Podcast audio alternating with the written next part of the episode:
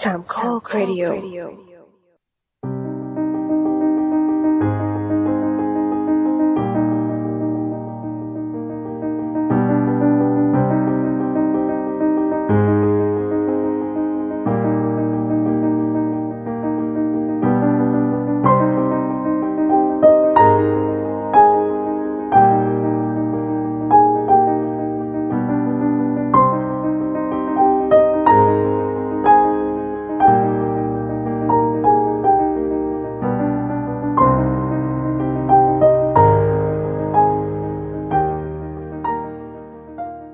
สวัสดีครับ นี่คือรายการ The Opening Credit Podcast เกี่ยวกับหนังที่จะเปิดมุมมองใหม่ๆที่มีต่อหนัง โดยหยิบยกประเด็นต่างๆที่น่าสนใจมาพูดคุยแบบเป็นกันเอง และตอนนี้คุณอยู่กับผมปอนครับ สตาร์หลอดครับ นกค่ะ EP นี้เป็น EP ที่25 นะครับ เราอัดกันวันที่ 10 กันยายนนะครับ แล้วจะออกอากาศกันวันที่ 17 กันยายน 2020 นะครับ เย่ก็ EP นี้ก็เป็นเกี่ยวกับเรื่อง iMac เนอะ ใช่แล้วเป็นเป็นระบบที่พวกเราโปรดปรานกัน ด้วยแล้วก็มันเหมาะกับช่วงนี้อะที่แบบว่ามีมีหนัง iMac เข้าอยู่พอดีของโนแลนซึ่งมันก็ดูเหมาะกับช่วงนี้ที่ที่เราจะเอามาออกพอดีแบบว่าเหมือนเป็นการเสริมๆกัน เพราะว่าถ้าเกิดสมมติไม่ออกช่วงนี้ก็ ถ้าเกิดรอหนังใหญ่ ๆ ที่จะเข้า iMac อีกก็ ไม่รู้จะนานแค่ไหน ไม่รู้มีข่าวอะไรจะเลื่อนอีกหรือเปล่าด้วย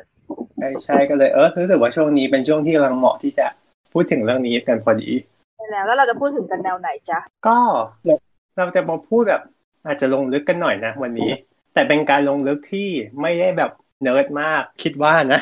ไม่เนิร์ด จะ เล เป็น ย ยาม จะพยายามไม่ให้เนิร์ดมากนะแต่คือ ลงลึกแบบว่าแบบจุดเริ่มต้นต่างๆนานาคือแบบว่าเป็นรวมทุกอย่างของ iMac อะอยู่ใน ก็ EP คือเรา นี้ จะมาเราจะมาเล่าเป็นทุกสิ่งที่เป็น iMac จริงๆ ตั้งแต่แบบ ใช่ ที่ไประบบภาพเสียงอะไรประมาณนี้ใช่ไหม ใช่ใช่ทุกอย่างเลยนั่นแหละ เริ่มต้นเลยอ่ะ iMac มันคืออะไร จุดเริ่มต้นของ iMac คือมันคือเป็นบริษัทบริษัทหนึ่งที่ก่อตั้งขึ้นมาทำพวกเกี่ยวกับเอ่อจอโปรเจคเตอร์พวกเกี่ยวกับที่อุปกรณ์ถ่ายทำหนัง แล้วก็มีมีการแบบว่าเริ่มฉายหนังด้วยอะไรอย่างนี้ ซึ่งก็คือตัว iMac คำว่า iMac เนี่ย มันมาจากคำว่า image maximum ภาพแบบภาพแบบเต็มๆแน่น ใช่ใช่แบบ อิมเมจนี่ เย็ คื น อตัว i เนาะ ๆใช่ อ๋อ image i แล้วก็ max maximum ใช่ อ๋อ ใช่ไอบริษัท iMac เนี่ยคือเป็นบริษัทสัญชาติแคนาดาเนาะแล้วเขาก็ได้เริ่มมีการทดลองเปิดฉาย iMac ครั้งแรก แบบว่าเป็นจอแรกของโลกอะในงาน World Expo ปี 70 ๆเก่าแก่มาก ใช่ นี่ ปี ก็ หนึ่งหนึ่งเก้าเจ็ดศูนย์ เข้าใจว่าของ iMac เป็นของใหม่มาตลอดเลย ไม่ไม่ไม่นาน แล้วงาน World Fair ตอนนั้นก็คือจัดที่โอซาก้า ญี่ปุ่นเหรอ ใช่ บริษัทแคนาดาแต่ไปฉายหนังถึงญี่ปุ่นเลยเนี่ยนะ ใช่ใช่คือเหมือนแบบว่าเป็นตัวแทน คล้ายๆ เป็นตัวแทนประเทศอ่ะ เข้าไปเป็นเป็นบูธหนึ่งเป็นพาวิเลียนหนึ่งอยู่ในนั้นไงคือคือต้องอธิบายไงดี คือเผื่อใครไม่รู้จักงานเวิร์แฟร์งานเวิร์แฟร์หรืองานเวิร์เอ็กซ์โปอ่ะคือแบบว่าจะเป็นงานที่รวมทุกๆประเทศ แต่ว่าทำพาวิเลียนขึ้นมา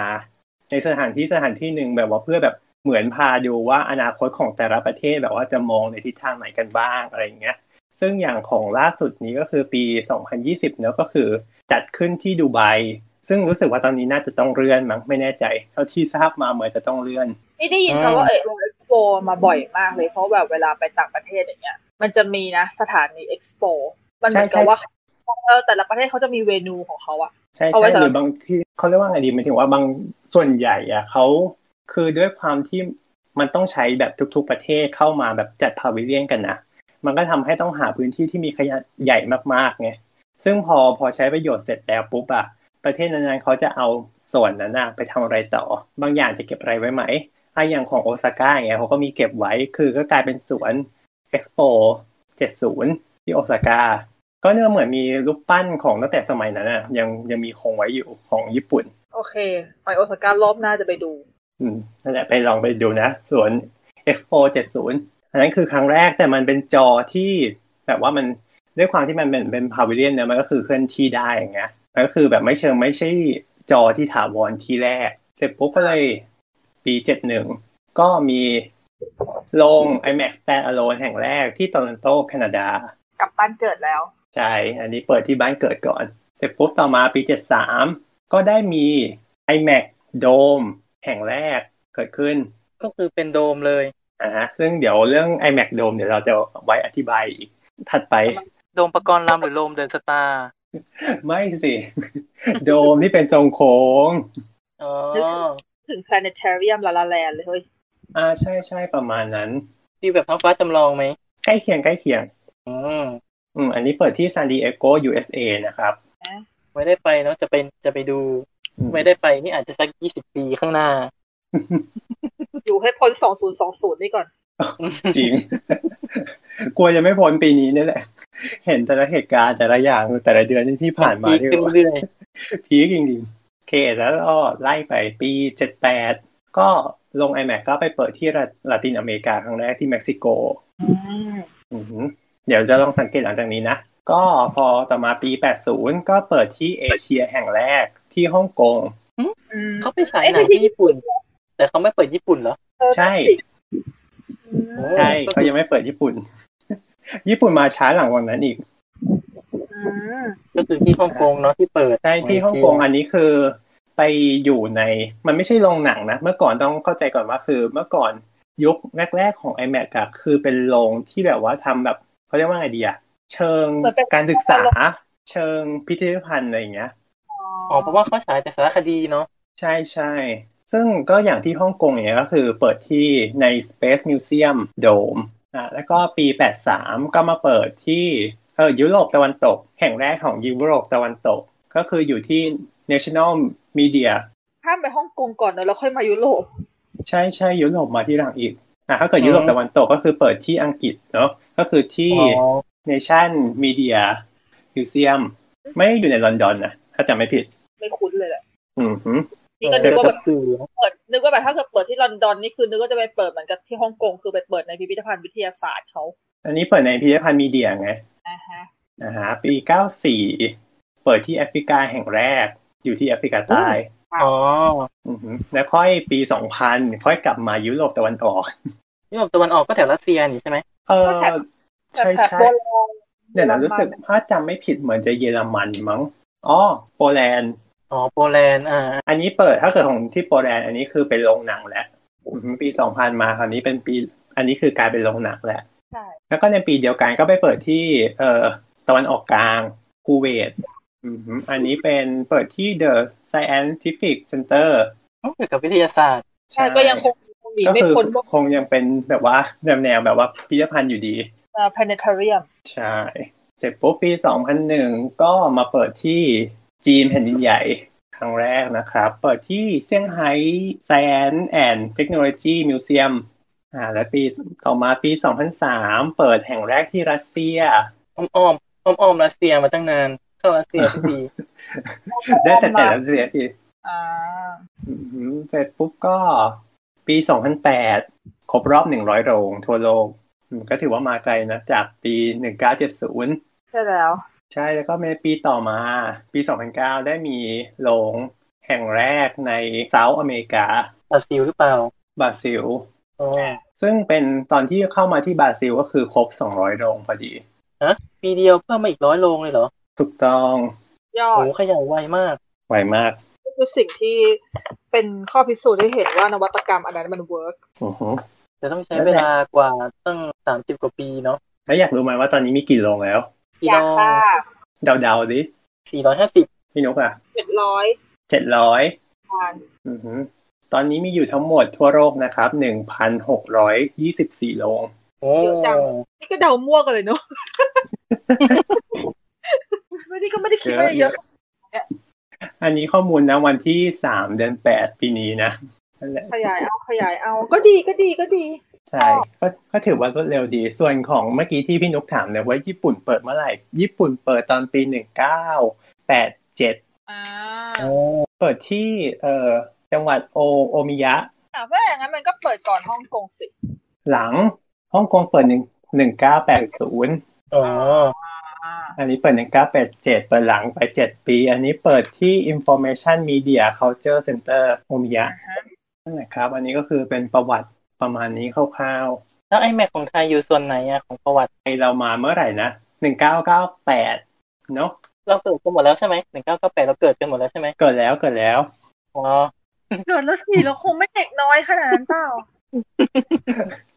คือต้องเดี๋ยวต้องบอกผู้ฟังก่อนว่าคือ ก่อนที่จะมาเริ่มอัดเนี่ยไอ้ตรงข้อมูลส่วนของประเทศไทยนี่คือเป็นที่ยากมากในการหาข้อมูลนั่งเถียงกันอยู่ มันน่าจะลงแบบสื่อเก่าๆมากกว่าพวกหนังสือพิมพ์พวกอะไรอย่างนี้มั้งแต่เราไม่ได้ไปหา เราแบบที่มันต้องนั่งเถียงเพราะอะไรเหรอเพราะว่าเมื่อกี้พี่ก็บอกน้องๆไปไงว่า พี่อะนะ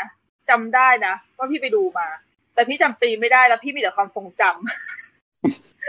พี่ไม่สามารถเอาลายลักษณ์อักษรอะไรมายืนยันได้ ก็คือนั่งเถียงปีกันว่าแบบอันไหนคือโรงที่เปิดที่แรกอันไหนคือปีไหนอะไรยังไงคือแบบมั่วตัวมากเลยกว่าจะหาหลักฐานยืนยันกันมาได้ ได้ใช่ไหมดังนั้นก็คืออ่างั้นสรุปก็คือ แต่ว่าข้อมูลข้อมูล iMac ในไทยที่เราหามาได้อะก็น่าเชื่อถือนะใช่ไหมเพราะมันเป็นข่าวปใช่ระชาสัมพันธ์ของเมเจอร์เองเลย ใช่มันเป็นข่าว โอเค ข้อมูลก็เมเจอร์เขียนอะถ้าข้อมูลผิดก็ต้องคงต้องไปโทษเมเจอร์อะก็คือว่าน่าเชื่อถืออยู่พอสมควร นั่นแหละเดี๋ยวส่วนเรื่องของ iMac ในไทยเดี๋ยวเราค่อยมาไว้ท้ายๆเราต้องมาคุยกันเรื่องถึงระบบก่อนไหม สเปค อยากรู้เรื่องระบบมากกว่าว่า iMac เนี่ย ระบบมันเป็นยังไง เครื่องฉายมันเป็นยังไง มีอะไรบ้าง อืม มันต่างจากโรงธรรมดาขนาดไหน ใช่ เพราะว่าเนี่ยคือในเมื่อมันชื่อ iMac แล้วอะคือถ้าเกิดคนที่ดูหนังแบบแบบแบบเป็นบ้านๆหรือว่าคนที่ดูหนังปกติเนี่ยเขาก็จะคิดว่ามันก็คือเครื่องฉายหนังเปล่าวะแต่ว่าจริง ๆ แล้ว iMac มันมีความพิเศษยังไง อืมอะไรคือจุดขายของ iMac อ๋อมันแบบมันอะไรอะไรทำให้อะไรทำให้มันประสบความสำเร็จอะ iMac ก็ก็ต้องมาบอกกันก่อนนะก็คืออันดับเริ่มแรกสุดเลยอะก็อย่างที่เมื่อกี้เรากะไปข้างต้นนะว่า iMac มันย่อมาจาก Image Maximum เนอะก็คือภาพขนาดใหญ่ อันดับแรกก่อน คือเรื่องของอาจจะต้องมองไปมองถึงเรื่องของกล้องก่อน กล้องก็คือเป็นกล้องที่ของเอ่อ iMac เขาออกแบบมาเอง โดยเฉพาะ อือฮึ ซึ่ง ซึ่ ใน ง ตอนแรกมันก็เป็นฟิล์มถูกไหม ใช่ใช่ในยุคนั้นคือเป็นยังเป็นฟิล์มอยู่ แล้วตัวกล้องมันเป็นแบบไหน ตัวกล้องก็คือเรียกไงดีคือเป็นเลนส์คู่ ปกติกล้องฉายหนังทั่วๆไปเป็นเลนส์คู่ปะหรือเป็นเลนส์เดี่ยวหรือเป็นแบบไหน กล้องกล้องถ่ายต้องเรียกว่ากล้องถ่ายไหมคือจะเป็นเลนส์เดี่ยวแบบว่าคือมองมองด้วยเขาเรียกว่าอะไรอ่ะ ช่องมองภาพ อ่าใช่อย่างนั้นแหละ แล้วก็อีกอีกอย่างหนึ่งที่ทำให้กล้อง iMac มันพิเศษก็คือตัวของฟิล์ม คือตัวฟิล์มเนี่ยจริง ๆ ฟิล์ม 70 มิลที่เราได้ยินกันตอนนี้หรือว่าที่หนังโนแลนชอบแบบว่าเอามาใช้ฟิล์ม 70 มิลเนี่ย คือมันจริง ๆ มันมีสองประเภท อันดับแรกอ่ะคือเป็นฟิล์ม 70 มิลที่เป็นแนวแนวตั้ง อ่ะ คือรูหนามเตยอ่ะ คือตัวที่เป็นตัวที่รันให้ฟิล์มไปเดินหน้าได้อ่ะ ที่มันจะอยู่ข้างๆที่เป็นรูๆๆๆๆที่เราเหมือนแบบว่าถ้าเกิดเราใช้กล้องฟิล์มอย่างเงี้ยกล้องกล้องถ่ายรูปฟิล์มอย่างเงี้ยเราก็จะเห็นว่ามันมีที่มันเป็นรูๆๆๆอ่ะ เตย อ่าใช่นั่นแหละตรงเขาเรียกตรงนั้นเรียกว่ารูหนามเตยนะก็คือจะอยู่ด้านข้างทั้งสองข้างซ้ายขวา อ่ะฮะ ซึ่งมันก็จะได้ขนาดภาพที่ความยาวเท่าหนึ่งเสร็จปุ๊บ iMac เลยคิดใหม่ ถ้าเกิดมันแบบเห็นว่า ถ้าเกิดเราใช้แนวแนวตั้งอย่างเงี้ย เราก็ได้ได้ขนาดภาพแค่เท่านี้ ไม่สามารถขยายได้มากกว่านี้ ถ้าเกิดเราเปลี่ยนเอาฟิล์มมาถ่ายในแนวในแนวนอนละ อื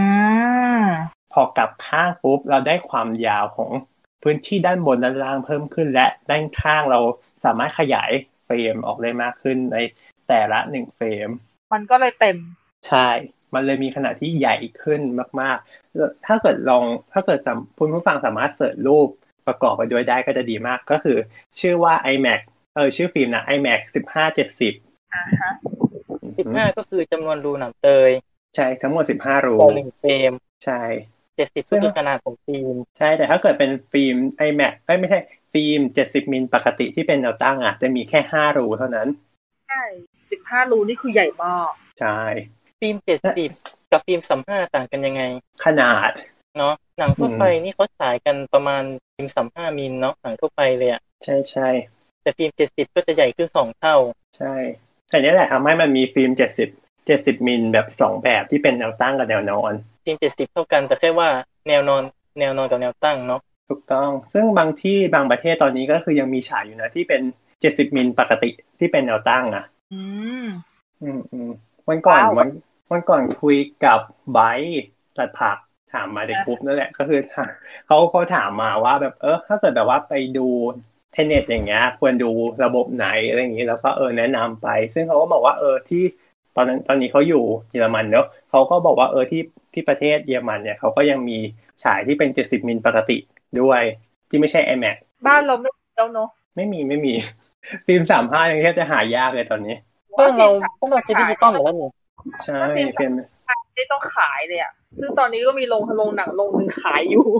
เอานะครับ เอ๊ะบ้านเราไม่คุ้นว่าจะมีฟิล์มเจ็ดสิบฉายนะต้นทุนมัน ไม่น่า สูงด้วยแหละ ไม่น่าจะมีใช่ไหม คือคือเท่าที่เท่าที่ทราบมาประวัติของโรงหนังในไทยก็คือแบบใช้สามห้ามาโดยตลอดนะ ใช่ใช่เจ็ดสิบฟิล์มมันใหญ่ไง อืม ไม่แน่คือความคมชัดฟิล์มเจ็ดสิบก็ต้องชัดกว่าสามสิบห้าอยู่แล้วเนาะ อ่าใช่ เราต้องบอกก่อนว่าฟิล์มสามห้ามิลน่ะที่ฉายทั่วไปอ่ะอ่าถ้าแปลงถ้าแปลงเป็นดิจิตอลน่ะ ได้เต็มที่ที่ประมาณห้าถึงหกเค อืม แล้วทีนี้พอเป็นฟิล์ม พอเป็นฟิล์มเจ็ดสิบมิลแบบแนวตั้งก่อนนะ จะได้ อือฮึ ประมาณสิบสองถึงสิบสามเค อือหือ อ่า แต่พอเป็น iMac อ่ะ จะได้ประมาณสิบแปดเคเลย ใช่เพราะถ้าเป็นในขณะที่ iMac ดิจิตอลมันจะแค่ 2K ใช่ไหม อ่า iMac iMac ดิจิตอล Digital อยู่ที่ 2K หมายถึงว่าต้องเข้าใจคำนี้ก่อน คือเครื่องฉาย iMac อะจะเป็นเครื่องฉายคู่ คือฉายพร้อมกันสองตัว เพื่อให้ภาพที่คมชัดขึ้น ซึ่งถ้าเกิดเป็นที่เป็น iMac ดิจิตอลคือจะเป็น 2K สองตัว อ่า อือฮึก็เขาก็จะอ้างว่าเทียบเท่ากับ 4K อ่า เดี๋ยวเรื่องดิจิตอลเดี๋ยวค่อยพูดถึงในหัวข้อถัดไปเนาะ ใช่ใช่กลับมากลับมาเรื่องที่เครื่องฉายต่ออะ เครื่องฉายเรื่องฉายในยุคแรกเนี่ยก็คือเป็นเครื่องฉายฟิล์มก็คือเขาเริ่มผ่านมาตั้งแต่แรกเลยก็คือที่เป็นเอ่อฟิล์ม 70มิล15 70อ่ะนะก็คือเป็น iMac 70มิลตั้งแต่แรก ๆ เลย อืมอันนี่คือแบบว่าเครื่องฉายฟิล์มเขาก็จะใช้เป็นหลอดเขาเรียกว่าหลอดอะไรนะหลอดซีนอน ใช่ใช่ หลอดซีนอนก็จะมีความสว่างที่สูงมากๆ มากกว่าโรงปกติ หลอดซีนอนถ้านึกไม่ออกนึกถึงแฟลชกล้องถ่ายรูปอะ อ๋อ แฟลชกล้อง เ ตัวใหญ่ๆอะแฟลชกล้องถ่ายรูปอะจะสว่างแบบอย่างนั้นเลยอะเพราะว่ามันใช้แก๊สซีนอนมั้งในการส่องแสงอะ ในการให้กำเนิดแสงเนาะ ใช่ ใช่ ใช่ ได้เคลมว่าภาพของ iMac สว่างมาก ก็เพราะก็เพราะเขาใช้หลอดหลอดซีนอนเนี่ยแหละ แล้วเขาก็ใช้กล้องสองตัวด้วยไง มันก็ อืม สว่างไปอีก ใช่ จริงๆ อีกเรื่องหนึ่งที่ทำให้มันสว่างขึ้นมากขึ้นก็คือ ระยะของเครื่องฉายกับจออยู่ใกล้กันมากขึ้นกว่าโรงปกติ อืม นั่นแหละทำให้ทำให้ระยะมันใกล้ขึ้นเสร็จปุ๊บมันก็จะทำให้เอ่อการสูญเสียแสงลดน้อยลง เพราะว่าเอ่อที่นั่งเป็นแบบสแตนเนาะ ใช่มันเป็นเหมือนกับ เป็น อ๋อ ส ก็ แต เลย น หลังลงหลังลงกับหน้าจอจะแคบกว่าลงปกติ มัน ทั่ว แค ไป บใช่ ถูกต้องทำให้มีพื้นที่ที่อยู่ใกล้ขึ้น อ๋อ ถึงว่าเนาะเบาะที่นั่งเลยต้องลดหลั่นระดับกันไปอะ ใช่ มันเหมือนเขาเรียกว่าอะไรอะผลพลอยได้ เออมันเป็นผลพลอยได้ ที่ทำให้เราได้นั่งที่นั่งแบบสเตเดียมซีท ถูกต้อง ไม่ต่างกันค่ะ ใช่ เพราะว่าเพราะว่ามันต้องมันต้องมันต้องดึงมันต้องดึงลงให้กลายเป็นแนวตั้งหน่อยให้ให้จอกับเครื่องฉายมันไม่ไกลกันมาก ถูกต้องด้วยความที่จอมันแบบมีความสูงค่อนข้างมาก เสร็จปุ๊บพอเป็นฟิล์มใช่ไหมแล้วก็ก้าวสู่ยุคดิจิตอลมากขึ้น ในปี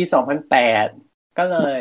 มีการเริ่มการใช้โปรเจคเตอร์ที่เป็นดิจิตอลมาใช้ ก็คือเป็นเครื่องฉายดิจิตอลมาใช้ใน แล้วก็ ครั้งแรกในปี 2008 กล้องที่ถ่ายล่ะ กล้องที่ถ่ายเหรอ อ่ะ ไม่ได้เตรียมข้อมูลตรงนี้มา ตอนแรกมันเป็นกล้องฟิล์มถูกไหม ไปใช้ ตอนแรกมันเป็นกล้องฟิล์ม แล้วมันก็ต้องใช้เครื่องฉายฟิล์ม อ่าฮะ แต่ไอ้ ใช่ พอมันเป็นเครื่องฉายดิจิตอลอะกล้องที่ในกล้องที่ใช้ในการถ่ายไอแม็มันก็ควรเป็นดิจิตอลด้วยหรือเปล่า แป๊บนึง ก็กล้องฟิล์มก็ยังใช้ได้อยู่นะ แต่เอามาแปลงแปลง เอามาแปล ใช่ ง ใช่ใช่มันเป็นแค่มันเป็นการแปลง อ่าไอซีไอซี เพราะอย่างโนแลนเขาก็ใช้กล้องฟิล์มถ่าย แต่ว่าแค่ถ้าฉายในระบบดิจิตอลก็คือเอาไปแปลง อ่าฮะ อือฮึ แต่กล้อง iMac ดิจิตอลก็มีคนใช้เหมือนกัน อืมอืมว่าเหมือนเคยได้ยินคำนี้ด้วยอะเลยไม่แน่ใจว่าแบบมัน มันเป็น ใช่ไหม การมันมีมันมีแต่มันเป็นการใช้ยุคหลังเดี๋ยวจะเล่าต่อ ต่อไป อดใจอดใจรอแป๊บนึงนี่นะ คือคือตอนนี้เอาเครื่องฉายก่อนตั้งแต่พอพอเครื่องฉายเปลี่ยนระบบมาเป็นดิจิตอลปุ๊บในปี 2008 มันก็เริ่มทำให้แบบว่ามีหนังที่หลากหลายมากขึ้นเข้ามาได้ เสร็จปุ๊บก็ต่อมาก็เป็นยุคถัดไปเนี่ยก็คือยุคเลเซอร์ ที่เรายังไม่ทางไม่มีทางได้ดู ใช่ที่ประเทศเรายังไม่มี ก็คือเป็นเครื่องฉายแบบเลเซอร์ อันนี้มีครั้งแรกในปี 2015 นะฮะ แล้วก็ ไม่เอียยังง แกะ ไม่ ก นาน ล่องใช่ ใช่เพิ่งพัฒนาได้ พออันนี้ก็จะกลายเป็นว่าตัวเครื่องฉายอ่ะก็คือมี สองเครื่องเหมือนกันฉายพร้อมกัน แต่คราวนี้ก็คือ พอเป็นเลเซอร์ปุ๊บก็คือแต่ละเครื่องก็จะมีความละเอียดอยู่ที่ 4K อ่าฮะ ก็จะกลายเป็นว่าเทียบเท่ากับ 8K ขณะที่เราดู คมขึ้นกว่าเดิมอีก ใช่ ซีนอนก็ต้องสองเออแบบเลเซอร์ก็ต้องใช้สองตัวใช่ไหม ใช่ใช่ อ๋อ เลเซอร์ก็ต้องใช้สองตัวเหมือนกันดิจิตอลก็ใช้สองตัวเหมือนกันแต่บางครั้งก็บางกรณีก็สามารถฉายตัวเดียวก็ได้ ต่อมาอีกอันหนึ่งที่เราพูดไปครั้งต้นก่อนหน้านี้นะก็คือไอแม็กโดม อันอันอันนี้อันนี้เห็นแอบไปดูรูปมันนิดนึงแล้วก็แบบเฮ้ยชอบว่ะ มันเก๋เนอะ เก๋มันมันเหมือนท้องฟ้าจำลองเลยอะ เออถ้าเกิดสมมุติใครไม่เคยไปท้องฟ้าจำลองนะให้ลองนึกถึงในเรื่อง ลาลาแลนด์ โอ้ใช่ที่มันเป็นโดมแบบ ในฉากแพนเนทเรียม แต่ได้ความแต่ได้แต่ได้ความละเอียดภาพแบบ iMac อะ ใช่ คือคือจะบอกไงดี มันแค่คล้ายๆนะ แต่ไม่เหมือนกับท้องฟ้าจำลอง เพราะว่าที่นั่งยังคงเป็นที่นั่งแบบสแตนอยู่ คือจะเรียกไงดี ถ้าเกิดเราเป็นท้องฟ้าจำลองใช่ไหมเครื่องฉายอยู่ตรงกลางแล้วเรานั่งอยู่ล้อมรอบเป็นวงกลม อยู่เป็นพื้นราบถูกไหม ท้องฟ้าจำลองคงไม่น่าเรียกว่าที่นั่งอ่ะเรียกว่าที่นอน มีความเหงียน ต่อไปแล้วก็นอนแล้วก็หลับดูดาวหลับสบาย อันนี้ก็ใกล้เคียงนะ อันนี้ก็ใกล้ใกล้เคียงกันหน่อย แต่พออันเนี้ยคือเหมือนแบบว่า เราเราจินตนาการว่าท้องฟ้าจำลองใช่ไหมเป็นครึ่งวงกลมที่นั่งราบอยู่กับพื้นถูกไหมทีเนี้ยเรายกข้างหนึ่งขึ้นมา อืม คือคือยกหมายถึงว่าเรายกทั้งแผงขึ้นมาใช่ไหม อืม จากพื้นน่ะ ยกขึ้นมาทั้งหมดเลยอะและเอียงไปข้างหนึ่งอืมให้เกือบเกือบสี่สิบองศา อืม นั่นแหละ แล้วเราก็คือนั่งดูเราจะเห็นตั้งแต่ปลายเท้าเรา จนถึงเลยหัวเรา โอ้ อืม คือตัวจออะตัวจออะจะมีความเออเรียกไงดี ความความกว้างเออความโค้งอยู่ที่หนึ่งร้อยี่สิบห้าองศา เลิศ มันมันก็เลยจะทำให้เราเห็นภาพแบบว่า เต็มตามากและก็ความกว้างของจอก็คืออยู่ที่หนึ่งร้อยแปดสิบองศา อืม คือสุด ใช่ ขอบสายตาของเราเลยอ่ะ ก็ทำให้เราเหมือนแบบว่าเข้าไปอยู่ในหนัง เหตุการณ์ นั้น ใช่ จริงๆ ใช่ ตัวแบบเหมือนเขาไปติดมากตัวเราก็จะนั่งในมุมสามสิบองศา นอนสามสิบองศา นั่นแหละ แต่พอพอเครื่องหมายถึงว่าตัวโรงเป็นอย่างไงปุ๊บเครื่องฉายมันก็ต้องเปลี่ยนที่อยู่เนอะเพราะมันไม่สามารถแบบฉายจากข้างบนแล้วก็ให้แบบเห็นทั้งหมดได้ อืม มันก็จะไป ใส่ตรงห อยู่มันอยู่ตรงกลางของที่นั่ง คือที่นั่งก็คือเรียงเป็นแถวเดียวกันเหมือนเดิมนั่นแหละ แต่แค่จะเจาะรูตรงกลาง แล้วก็เอาเครื่องฉายโผล่ขึ้นมาตรงกลางตรงนั้น เออ มัน เหงี ก็ ยน คง หน้า ว่า มัน เป็น เป็นปัญหาของคนเวลาคนเดินเข้ามาแล้วมันมันมีเงาไหมอ่ะ ไม่มีไม่มีเพราะว่าหมายถึงว่าด้วยมุมมันอยู่ตรงกลางของตรงกลางระหว่างแถวทั้งหมดอ่ะ คือสมมติเราเหมือนอยู่ในโรงปกติถูกไหมแล้วก็กากบาทอะแล้วก็คือจุดมาร์กตรงกลางนั่นแหละคือคือกล้องคือเครื่องโปรเจคเตอร์อยู่ตรงนั้น งั้นมันก็จะไม่บาง เพราะว่ายังไงคนก็จะเข้ากันมาคนละฝั่งไม่โดนตรงนั้น ใช่ อ๋อก็ออกแบบตลาดอยู่เนาะ อือฮึ แก้ปัญหาอะไรอย่างนี้ได้ด้วย ใช่ ซึ่งมันเป็นลักษณะของเครื่องฉายก็คือเป็นลักษณะของการแหงนขึ้นเหมือนกัน อืม เก๋ว่ะ แล้วพอแหงนขึ้นอย่างเงี้ยทำให้ภายในห้องฉายอ่ะ มันก็จะแตกแตกต่างจากห้องฉายปกติ เพราะว่าปกติถ้าเกิดเราเราเห็นเคยเห็นห้องฉายใช่ไหมแล้วก็ได้แค่แบบว่าเอากล้องยื่นออกไป อ่ะ แล้วก็คือจบ แล้วข้างหลังก็คือแบบดีเทลข้างหลังก็คืออยู่ตรงนั้น อ่ะ แต่ถ้าเกิดเป็นโรงแบบนี้ปุ๊บ คือจะมีส่วนเซอร์วิสอยู่ด้านล่าง เสร็จปุ๊บแล้วก็ไอ้นะแบบว่าใช้ใช้สมมติถ้าเกิดยังใช้ฟิล์มอยู่ใช่ไหมก็ม้วนฟิล์มไปมาไปที่ไปที่โปรเจคเตอร์ เสร็จปุ๊บพอใกล้เวลาฉายปุ๊บ เราก็ต้องยกเครื่องขึ้นด้วยมอเตอร์ อืม โอ้โห ลำบาก ยกขึ้นไปสูงสุดคือแบบว่ายกไปเป็นเมตรเมตรๆเลยอะยกไปเพื่อให้โผล่ตรงกลางตรงนั้นนะ ก็จะนึก มันดูลำบากมันเมื่อกี้กำลังคิดอยู่ว่า เออเมืองไทยขอให้มีอย่างนี้สักโรงหนึ่งเนาะแต่ฟังฟังดูแล้วถ้าทางจะยากขนาดเลเซอร์ยังไม่มีเลย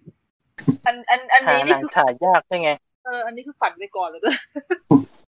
เออ แต่มันมันน่าจะมีหนังฉายยากอะเพราะว่าแบบฟอร์แมต เพราะว่าถ้าฉายเรื่องเดิมๆมันก็ไม่ค่อยมีใครไปดูนานขนาดนั้นอ่ะ แต่อันนี้มันเหมือนกับเป็นลักษณะเชิงเป็นหนังเพื่อการศึกษาเนาะ ใช่ใช่ส่วนใหญ่จะเป็นแบบสารคดีอะไรอย่างเงี้ยหรือว่าแบบแนวที่มันแบบเป็นเหมือนหนังโฆษณาที่แบบว่าปลุกใจ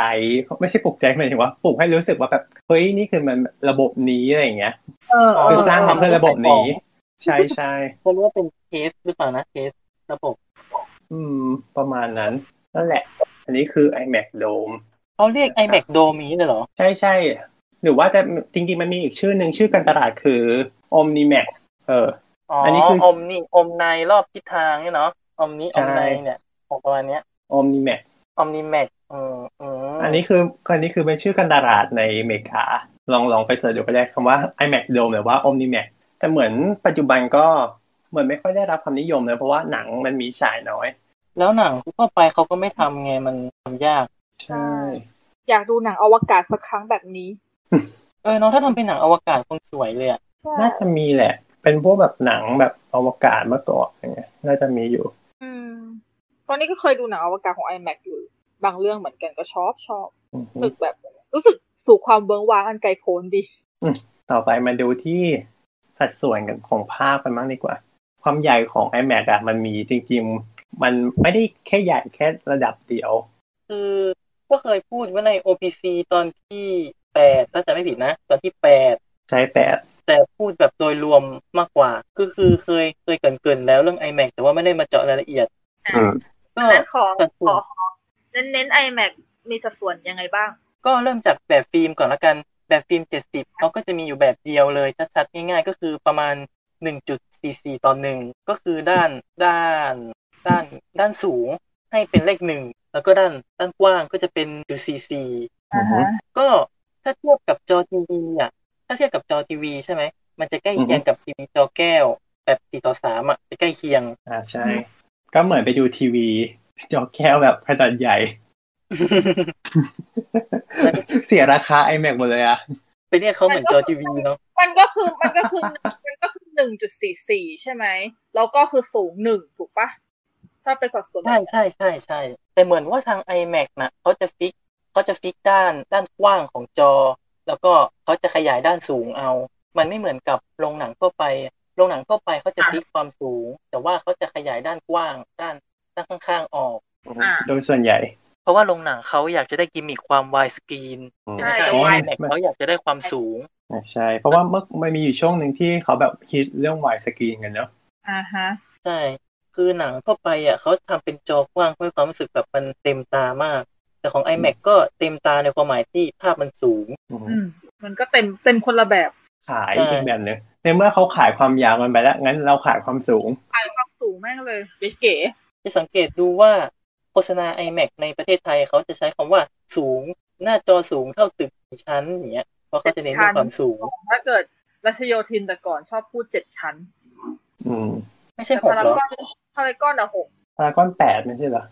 หกแปดวะ แปด เออ เพราะว่า แต่ พารากอนต้องใหญ่กว่า ใหญ่กว่า แต่ว่าแต่ก่อนตอนที่ตอนที่โฆษณาใหม่ๆอ่ะตอนรัชโยธินอ่ะเหมือนจะได้ยินว่าเหมือนได้ยินว่าเจ็ดชั้นนะไม่ค่อยมั่นใจเหมือนกันแต่คือแบบ เจ็ดชั้ไม่รู้น ว่า นี่คือเป็นชั้นลงหนัง ไม่ใช่ว่า เป็นชั้นลานจอดรถหรือเปล่า ที่แบ่งครึ่งชั้นได้ ไง นับเป็นอะไรหรือเปล่า นั่นสิแต่คือแบบเหมือนกับขายเหมือนขายชั้นอ่ะแบบว่าจะต้องสูงกี่ชั้นกี่ชั้นเลยอย่างเงี้ย อ่า พยายา ถ้าม คน ที่ ก็รู้จะแบ สึ บ กว่ามันก็ดูสูงจริง ใช่ให้มันแบบชั้นนะจอจอชั้นนะสูงมากเลยจ้ะ โอ้ถ้าปีนปีนขึ้นไปบนหน้าจอแล้วโดดลงไปก็ไม่น่ารอดใช่ไหม ใคร สูงขนาดนั้น ใครมันจะมีความคิดปีนขึ้นไปแล้วโดดวะ ทดสอบไงว่ามันสูงจริงไหม อย่าเลย เนาะ อ่ะแล้วแล้วแล้วอีกแบบหนึ่งล่ะจ๊ะถ้าเป็น iMac ดิจิตอลล่ะ อ่าฮะพอเป็นดิจิตอลใช่ไหม เขาก็จะใช้สัดส่วนที่หนึ่งจุดเก้าต่อหนึ่ง อืม ก็คือมันมันก็คือมันก็คือ Y ก็คือถ้าเทียบกับหน้าจอ iMac ความสูงมันจะลดลงมา ใช่ หนึ่งจุด แต่ เก้า ถ้าเกิด ต่อหนึ่งมันจะใกล้เคียงหน้าจอลงหนังนะ หน้าจอลงหนังที่เป็นหนึ่งจุดแปดห้าต่อหนึ่งอ่ะมันจะใกล้เคียง อ่าฮะ แต่ถ้าเกิดสมมติเราดูหนังที่เป็น wide screen นะแล้วได้สัดส่วนที่ 1.90 นะ ก็จะกลายเป็นว่ามันเพิ่มขนาดขึ้นมาเป็น 26%ข้างบนข้างล่าง ของ ใช่ จากขนาดเดิม แต่ถ้าเกิดเป็น 1.43 มันก็จะเพิ่ม 40% อ๋อ ก็ที่ส่วนมากหนังทั่วๆไปที่พอเอามาขายของ iMac ก็จะเขียนว่าเพิ่มส่วนขยาย 26% ใช่ ใช่ก็คือมันจะสูงขึ้น เพราะลง iMac เนาะมันจะขยายภาพขึ้นบนล่างเขาไม่เขาจะไม่ได้ขยายออกด้านข้าง ใช่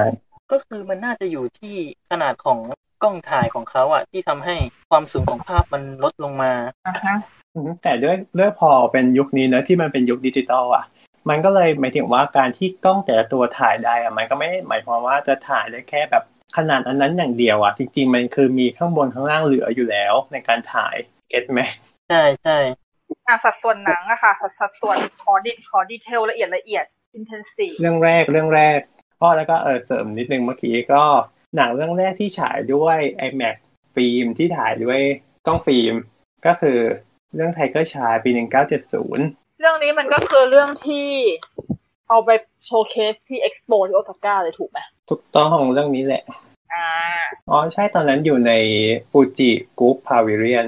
อืมเป็นส่วนหนึ่งในพาวิเรียนนั้น ก็เอาไปฉายที่นูน่น แต่หนังเรื่องแรกที่ใช้กล้อง iMac ดิจิตอลน่ะ จะ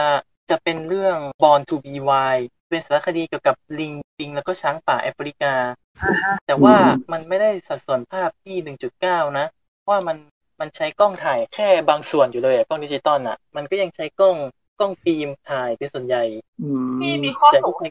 ว่า อันเมื่อกี้ อ่า สัดส่วนของหนัง iMac มันมีหนึ่งจุดสี่สี่ต่อหนึ่งมีห อื นึ่ง ม จุดเก้าศูนย์ต่อหนึ่งใช่ไหม ใช่ใช่ อ่าอันนี้คือในกรณีที่เป็นการใช้กล้อง IMAX ถ่าย แล้ว ใช่ ถ้าเป็นหนังอีกประเภทหนึ่งที่เขียนว่าเอ่อ optimize for IMAX อ่ะ อ่า DMR อ่าน นะครับ ใช่ใช่ ก็จะมาเข้าสู่ที่ว่าอันไหนคือ iMac แท้แล้วก็ iMac ไม่ไม่เชิงว่าเทียมแต่หมายถึงว่าเป็นมาที่หลังอ่ะ มันเป็นลักษณะที่มันเป็นหนังที่เอามามา เพื่อ ฟอร์ ฉาย แมในตให้ จอ แบบ iMac เออเพื่อฉายในจอ IMAX ซึ่งอย่างที่ไทยก็เห็นมันก็มีหลายเรื่องที่เข้ามาแบบถูกปะ อ่าใช่อ่าใช่ ใช่ คือคือมันต้องแยกออกเป็นสองแบบคือหนังที่แบบว่า ใช้กล้อง ทำมา iMac เพื่อใช้กล้อง iMac ด้วยหรือว่าทำมาเพื่อ iMac โดยเฉพาะ อ่า ในทีแรกกับหนังที่ถ่ายด้วยวิธีปกติด้วยกล้องปกติแล้วค่อยมาขอให้มามีมีฉายในระบบ iMac ด้วย ใช่ใช่ อืม ซึ่งมันก็ต้องมีกระบวนการ สงสัยอัน เนาะ หลังสงสัยอันหลัง อืมอืมตรงนี้มันก็จะเรียกกระบวนการว่า iMac DMR ย่อมา ก็มา จาก จาก Digital Remastering ครับ ดิจิตอล อืม มีเดียดิจิตอลมีเดียรีมาสเตอริง เพราะมันมีตัว M ด้วยต้องมีเดียเตอร์ อืม ก็คือว่าหนังธรรมดาที่ฉายลงทั่วไปถ่ายทำด้วยกล้องธรรมดาทั่วไปเนี่ย จะไปฉายขึ้นขึ้นขึ้นลง iMac ไม่ได้ เพราะว่า iMac มันต้องใช้ฟิล์มที่ใหญ่กว่า ภาพที่ใหญ่กว่าระบบเสียงก็จะดีกว่า เอ๊ะเรายังไม่พูดถึงระบบเสียงเลยนี่ใช่ไหม ใช่ใช่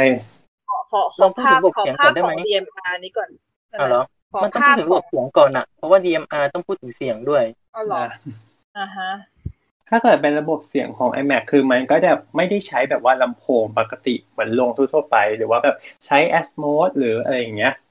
คือมันก็จะมีมาตรฐานของ iMac เหมือนกัน โดยเฉพาะต่างหาก อ่า แล้วระบบเสียงของ iMac เขาใช้ระบบอะไรอ่ะ คือระบบเสียงของ iMac มันไม่ได้แบบมีชื่อแบบว่าเฉพาะทางการอะไรมาก คือมันจะเป็นระบบเสียงรอบทิศทางนั่นแหละ แต่จะเป็นแบบเขาเรียกว่าเป็นระบบเสียงแบบเรเซอร์ ก็คือหมายถึงว่าสามารถฟิกได้ว่าจะให้เสียงตรงนี้ไปอยู่ตรงไหนอะไรเงี้ย สมมติถ้าเกิดเราจะมีเฮลิคอปเตอร์บินอยู่บนหัวอย่างเงี้ยเราก็สามารถแบบว่ามาร์กจุดได้ว่าบินอยู่ตรงไหนแล้วอะไรอย่างเงี้ย อ๋อ ก็คล้ายๆกับ Dolby Atmos เนอะ แอดมอ ใช่ สเนี่ยมันจุดหนึ่งปะ เคยได้ยินว่าระบบเสียง เจ็ดหนึ่งหนึ่ง มันใช้ว่า iMac 12 track อะ อ่าอ่าใช่ใช่แต่คือคือลำโพงมันไม่ได้แบบมีเยอะเหมือนลงทั่วๆไปไงถ้าเกิดลงทั่วๆไปธรรมดาเลยนะก็คือแบบห้าจุดหนึ่งอะไรอย่างเงี้ย ก็จะมีแบบลำโพงแบบว่าข้างเออข้างหน้าข้างข้างข้างหลังอะไรอย่างงี้ใช่ไหมแต่ของ iMac ของ iMac คือจะเป็นของ iMac คือจะเป็นลักษณะแบบลำโพงแบบขนาดมหึมามากๆ ตั้งอยู่ข้างหน้าตรงกลางตัวหนึ่งข้างข้างข้างหน้าสองตัวข้างหลังสองตัว แค่นั้นเลย อืมแล้วก็แล้วก็กำหนดมาร์กเอา ใช่แล้วก็ทุกอย่างก็จะกระหึ่มใส่ เพราะว่าจำนวนวัตต์มันเยอะด้วยใช่ไหม ใช่ เพราะว่าเคยไปดูอินเตอร์สเตลล่าแล้วแบบตอนตอนฉากปล่อยยานคือแบบเปาะสั่นอะสั่นจนแบบอื้อ เหมือนเรา เราออกไปพร้อมยาน ใช่ใช่มันกระหึ่ม เค มาย มี ก เคยมีคนวัดด้วยนี่ว่าไปดูแล้วแบบได้กี่เดซิเบลอะไรไม่รู้ว่าวัดเทียบแต่ละสาขาเลยอะรู้สึกจะเป็น ad- รู้สึกจะเป็นแอดมิน ใน iMac แม็กก็แหละ เนี่ยนะเออแอดมิน iMac ครับ iMac ครับ ประมาณร้อยกว่าเดซิเบลเลยมั้ง ใช่ใช่ ซึ่งมันดังมากนะ ร้อยร้อยร้อยร้อยอัพหมดเลยอ่ะ เพราะว่าเสียง อืม คนพูดกันปกติก็ประมาณสี่สิบถึงหกสิบอะร้อยนี่คืออ ม ดังมาก ก็คือถ้าดู iMac มากๆก็คือหูตึง ใช่เพราะว่าเราไม่ควรฟังเสียงเกิน 85 ใช่ไหม85ดิซิเบล เนาะ ติดกันใช่ป่ะ ตายแล้วนี่ฉันคงหูตึงไปเยอะเลยเนี่ย ชีวิตนี้หนังอะไรเข้าไปแบบหมด ก็ไม่ได้ดูบ่อยเนาะก็สองชั่วโมงจบก็จบ ใช่ หนังก็ไม่ได้ตึงตังตลอดสองชั่วโมงมันก็ต้องมีช่วงเงียบบ้าง อ่าต่างๆ ก็จะหมายถึงว่า เราให้เห็นถึงความกระหึ่ม ใช่ใช่ คือคือเขาขายความกระหึ่มจริงๆว่าลำโพงแบบมาหัวล้านมากขนาดแบบมันใหญ่มากๆไง ฮะลำโพงหัวล้าน หืม อะไรนะลำโพงหัวล้าน บอกว่ามันใหญ่มากๆ มหามโหฬาร ของมโหฬารได้ยินเป็นหัวล้าน ยี่เป็นหัวล้านเหมือนกัน โอ้ เนี่ โห ยดิสคอร์ไม่ดี แหม อ่ะฮะ อ่ะ อย่างนี้พอเรื่อง ก็เลย ลำโพงเรื่องระบบเสียงแล้ว ดังนั้น ก็เลยกลับ กลับ ที่ กลับกลับมาก DMR ลับมาดีมาจ้ะ เพราะฉะนั้นเขาก็จะมีกระบวนการแปลงแปลงหนังที่เป็นฟิล์มถ้าเป็นถ้าเอ่อจะบอกว่า DMR เนี่ย ใช้ครั้งแรกในโรง iMac ปี 2002 ก็คือยังไม่มีดิจิตอลเนาะเขาก็จะเอาฟิล์มหนัง 35 มิลเนี่ย มาสแกนเข้าคอมพิวเตอร์ แล้วก็แปลงแปลงให้มันพิมพ์ลงในฟิล์ม 70 มิลได้อะแล้วเขาค่อยเอาฟิล์ม 70 ที่แปลงแล้วอะไปฉายในโรง iMac ก็เหมือนทำทำซ้ำซ้อน คือต้องเอาฟิล์มสามห้ามาทำในคอมเสร็จปุ๊บเอาคอม ใช่แต่ ล ว่า งฟิล์มเจ็ดสิบ แต่ว่าเขาจะมีวิ ได้ ธี ดู การ อะ แปลงเขาจะมีวิธีการแปลงที่มันแบบสแกนแล้วฟิล์มยังชัดอยู่อ่ะ มันไม่ได้ มันไม่ได้แค่แบบสแกนแล้วก็ลากขยายเหมือนในคอมที่เอารูปมาขยายแล้วภาพแตกอย่างเงี้ยไม่ใช่นะ ของ iMac อืม ต้องมีเทคโนโลยีที่สแกนแล้วแบบได้ภาพคุณภาพดีกว่า แล้วก็ระบบเสียงเขาก็จะแบบไปไปแปลงช่องสัญญาณของเสียงเดิมอะให้มันตรงกับช่องสัญญาณของลำโพงของโรงหนัง iMac ด้วย อ่าฮะ ก็คือหนังธรรมดาก็เอามาฉายลง iMac ได้นะ แต่ว่าต้องแปลงก่อน อ่า ใช่ก็คือต้องต้องให้ผ่านมาตรฐานของ iMac ก่อนถึงจะสามารถใช้ใน iMac ได้ ใช่ หนังเรื่องแรกที่โรงหนัง iMac เขาแปลงจะเป็นปี 2002 ก็คือปี 2545 นะ จะเป็นเรื่อง Apollo 13 หนังจริง ๆ เป็นหนังปี 1995 แต่ว่าเขาเอามาฉายซ้ อืมก็เหมือนรีมาสเตอร์เนอะ อืม ำคล้ายๆ เอามาแปลงให้มันฉายอย่างเงี้ยให้คุณภาพภาพมันดีขึ้น กลายกลายเป็น iMac format อืมเออ จริง ๆ ตอนนั้นเหมือนมีช่วงหนึ่งวอร์เนอร์เขาทำสัญญากับ iMac อ่า อืมสัญ ว่า ทำสัญญาว่าแบบเออหนึ่งภายเอ้ยหมายถึงว่าพอทำสัญญาเสร็จแล้วปุ๊บเหมือนภายในหนึ่งปีหรือเท่าไหร่นี่แหละคือแบบจะสร้างหนังอย่างน้อยประมาณสิบหรือยี่สิบเรื่องที่ฉายที่อยู่ในระบบ iMac เก๋ตรงนี้แหละ อ๋อ ถึงว่าก็เลยมีโนแลนมาทำหนังอย่าง Dark Knight อะไรอย่างงี้ใช่ไหม ใช่ใช่จริงๆ Dark Knight ก็เหมือนเป็นเรื่องแรกเลยมั้งที่เป็นหนัง หนังที่เป็นหนังจริง ๆ ที่แบบว่าใช้แบบกล้องฟิล์มถ่ายด้วยอะ อ่าฮะ เก็ตไหมคือเป็นหนังฮอลลีวูดเรื่องแรกอะที่ใช้ คือที่เหลือก่อนหนานั้นคือเป็นสารคดีล้วนไง อ่าอ่าอ่าอันนี้คือหมายถึงเป็นบล็อกบัสเตอร์ที่แบบค่ายค่ายใหญ่มา ถูก ใช่ อ่ะ อันนี้ก็ต้องมาคุยกัน หนังอย่าง The Dark Knight ที่มีฉาก IMAX เนี่ย แล้วฉากที่ไม่ใช่ IMAX ก็มันก็จะเป็นสัดส่วนด้วยกล้องฟิล์มธรรมดา แต่ว่าพอเป็นกล้องฟิล์มธรรมดาใช่ไหม มันก็เอาไปฉายในโรง IMAX เลยยังไม่ได้เหมือนกัน มันก็ต้องเอาฉากที่ไม่ได้ใช้กล้อง IMAX นี่แหละ ไปทำ DMR ต่อ อ๋ออ ม ดังนั้น เพ มัน ราะฉะนั้น ก็เลยกลายเป็นว่าหนังเรื่องหนึ่งมีมีหมดเลย ใช่ ก็เหมือนแบบว่า ต่เป็ มันจะ แต่ เห ต้องมือน ผ่า DMR มันจำเป็อนยู่แล้ว ใช่ใช่ เพราะว่าหนังมันไม่ได้ใช้กล้อง iMac ถ่ายเราก็ต้องแปลง แต่แต่ฉากที่ใช้กล้อง iMac ถ่ายอยู่แล้วก็ก็ไม่ต้องทำ อืม อืม แต่ก็มันก็เลยกลายเป็นว่าฉากที่ใช้กล้อง iMac ถ่ายอยู่แล้ว พอมันมากลายเป็นโลงธรรมดาทีนึงแม่งก็โดนตัดหัวตัดหางตัดตัดคนตัดหางตัดท้ายใช่ไหม ก็คือโดน ตัด โดน ล่าง แปลงโดนแปลงให้กลายเป็นฉากฉากฉายโรงธรรมดา ใช่แต่ภาพมันขาดไง ใช่ อย่าเรียกว่าภาพขาดสิคือสัดส่วนธรรมดามีอยู่เท่านั้นอยู่แล้ว แต่แค่มีเพิ่มขึ้นมา ก็จะเรียกว่ามันขาดอะ ไม่ได้สิห้ามเรียกว่า เราก็ ขา เห็ ด นไม่ครบสิใช่ไหมมันมันแต่ว่าแต่ว่าผู้กำกับเขาก็เล็งเล็งอะไรให้มันอยู่ตรงกลางอยู่แล้วเนาะ ถู ใช่ ก ให้ลดเลยไงคือคือคือคือเขาเรียกว่าอะไรองค์ประกอบมันอาจจะไม่ได้เสียหรอกแต่ว่า มันไม่มันไม่เต็มอ่ะ ใช่ มันมีไหมที่ว่าโดนขอบออกไปอ่ะ แบบมีไหม มี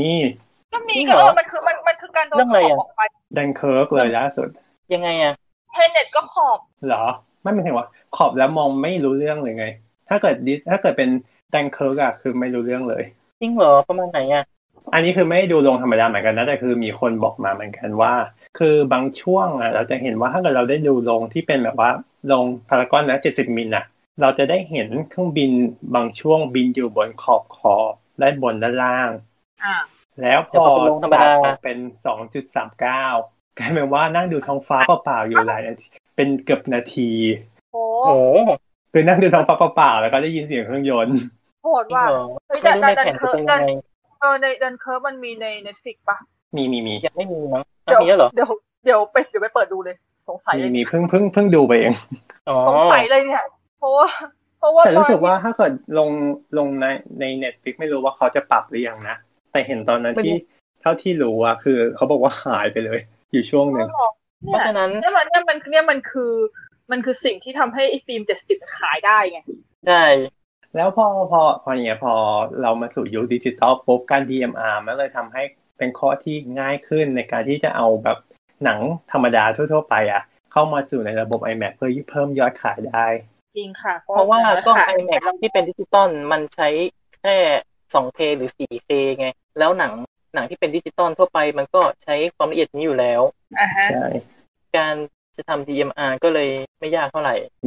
เลยกลายเป็นเรื่องง่ายขึ้นมา เพราะฉะนั้น ก็ดี หนั นะ งปัจจุบันก็ก็ยังมี DMR อย่างเทเนตเนี่ยก็มี DMR เหมือนกัน ก็คือฉากที่ไม่ได้ใช้กล้อง iMac นั่นแหละ ก็คือทำ DMR ใช่ เพราะฉะนั้นคือไม่รู้ว่าเคยเจอใครไหมที่บอกว่าเป็นแบบ iMac เทียมเงี้ยมันก็ไม่น่าจะเรียกว่า iMac เทียมเนาะมันก็แค่ว่า มันน่าจะ ฉากที่ไม่ได้ใช้กล้อง น่าจะเป็น iMac เขาเรียกว่ามันคงเป็นคำที่พูดพูดกันในวงการติ่งไอแม็ก เนาะ เปล่า คือ หรืออาจจะมีคนที่แบบตั้งคำถามว่า แล้วทำไมไม่ใช้กล้อง iMac ถ่ายทั้งเรื่องเลย คือคือกล้อง iMac อ่ะ มันใหญ่มาก ใหญ่แบบใหญ่มากเลยอ่ะแล้วเสียงมันก็ดัง อืม เพราะฉะนั้น นั่นคือข้อเสีย ที่เรา เลย มาคุยกันใช่คือคือโนแลนเขาก็เคยเปิดเผยนะ ตอนช่วงถ่าย The Dark Knight Rises มั้งเขาบอกว่า อ่า เขาก็เขาก็อยากจะใช้กล้อง iMac ให้ได้ทั้งเรื่องแต่ว่า อันนี้ก็หมายถึงว่า กล้อง iMac ต้องบอกก่อนว่า iMac นี่คือ iMac ฟิล์มนะ ใช่ใช่กล้องฟิล์มมันตัวใหญ่มากแล้วก็เสียงดัง เพราะฉะนั้น อืม เขาก็เลยใช้ไม่ได้อะถ้าเป็นฉากที่คนคุยกันแบบในที่แบบเสียงเบาๆเงี้ยเขาก็จะกลับไปใช้กล้องธรรมดา หรือ ก็ เป็น ข้อจำกัด ใช้กล้อง iMac ที่เป็น ใช่ ดิจิตอล อ่า เพราะว่ากล้อง แต่พอ ไอ เป็น แม็กมันก็มีที่สับมีที่ใช้สำหรับถ่ายทั้งเรื่องหลายเรื่องอยู่แล้วถูกปะ ตอนนี้ก็เพิ่งมีอยู่ประมาณสองเรื่องมั้งที่ใช้กล้องดิจิตอลถ่ายทั้งเรื่องเลยอะก็คือ a v e n g e r ภาค Infinity War แล้วก็ Endgame เพราะฉะนั้นเวลาเราไปดู IMAX เอ่อเวลาเราไปดู a v e n g e r Infinity War กับ Endgame อะทั้งสองเรื่องก็คือฉากขยายจะแบบเต็มจอตลอดเรื่อง อืมเออใช่เพราะว่าถ้าเกิดถ้าเกิดเรื่องไหนที่บางเรื่องที่มันฉายแค่หมายถึงว่าถ่ายแค่บางส่วนอย่างเงี้ยนะหมายถึงว่าถ่ายด้วยกล้อง iMac ดิจิตอลบางส่วนอย่างเงี้ย มันก็จะมีการตัดสลับระหว่างตัวที่เป็น 1.90 กับ 2.39 ประมาณเนี้ย ใช่ใช่ มันจะมีการแบบว่าหดขยายหดขยายบ้างอย่างเออเทนเน็ตก็มีการหดขยายเนอะ ใช่ใช่ คืออย่างไทเน็ตอย่างเงี้ย พี่ไม่ได้ดูฟิล์มเพราะว่า อือฮึ เครื่องมันพังค่ะ ครับ แต่ว่าเออใช่ขนาดแม้กระทั่งไม่ได้ดูฟิล์มมันก็มีหดขยาย อ่าใช่เพราะว่าถ้าเกิดเป็นดิจิตอลยังไงมันก็ต้องมีหดขยาย แต่ถ้าเกิดฟิล์มมันแค่จะขยายมันก็แค่จะได้เต็มกว่านั้นไง อื แต่ ม นี่ก็ ใช่ ถือ มัน ว่า ก็จะใหญ่แล้วซีนซีนโอเป แต่มั ร่าน ก็ ก็ ใหญ่ มีนะ มันก็มีหนังบางเรื่องที่ไม่ได้ใช้กล้อง IMAX ฉายถ่ายนะ แต่ว่าตอนฉายอ่ะเขาก็มีฉากขยายให้ เออถ้าอย่างเขาทำยังไงอ่ะ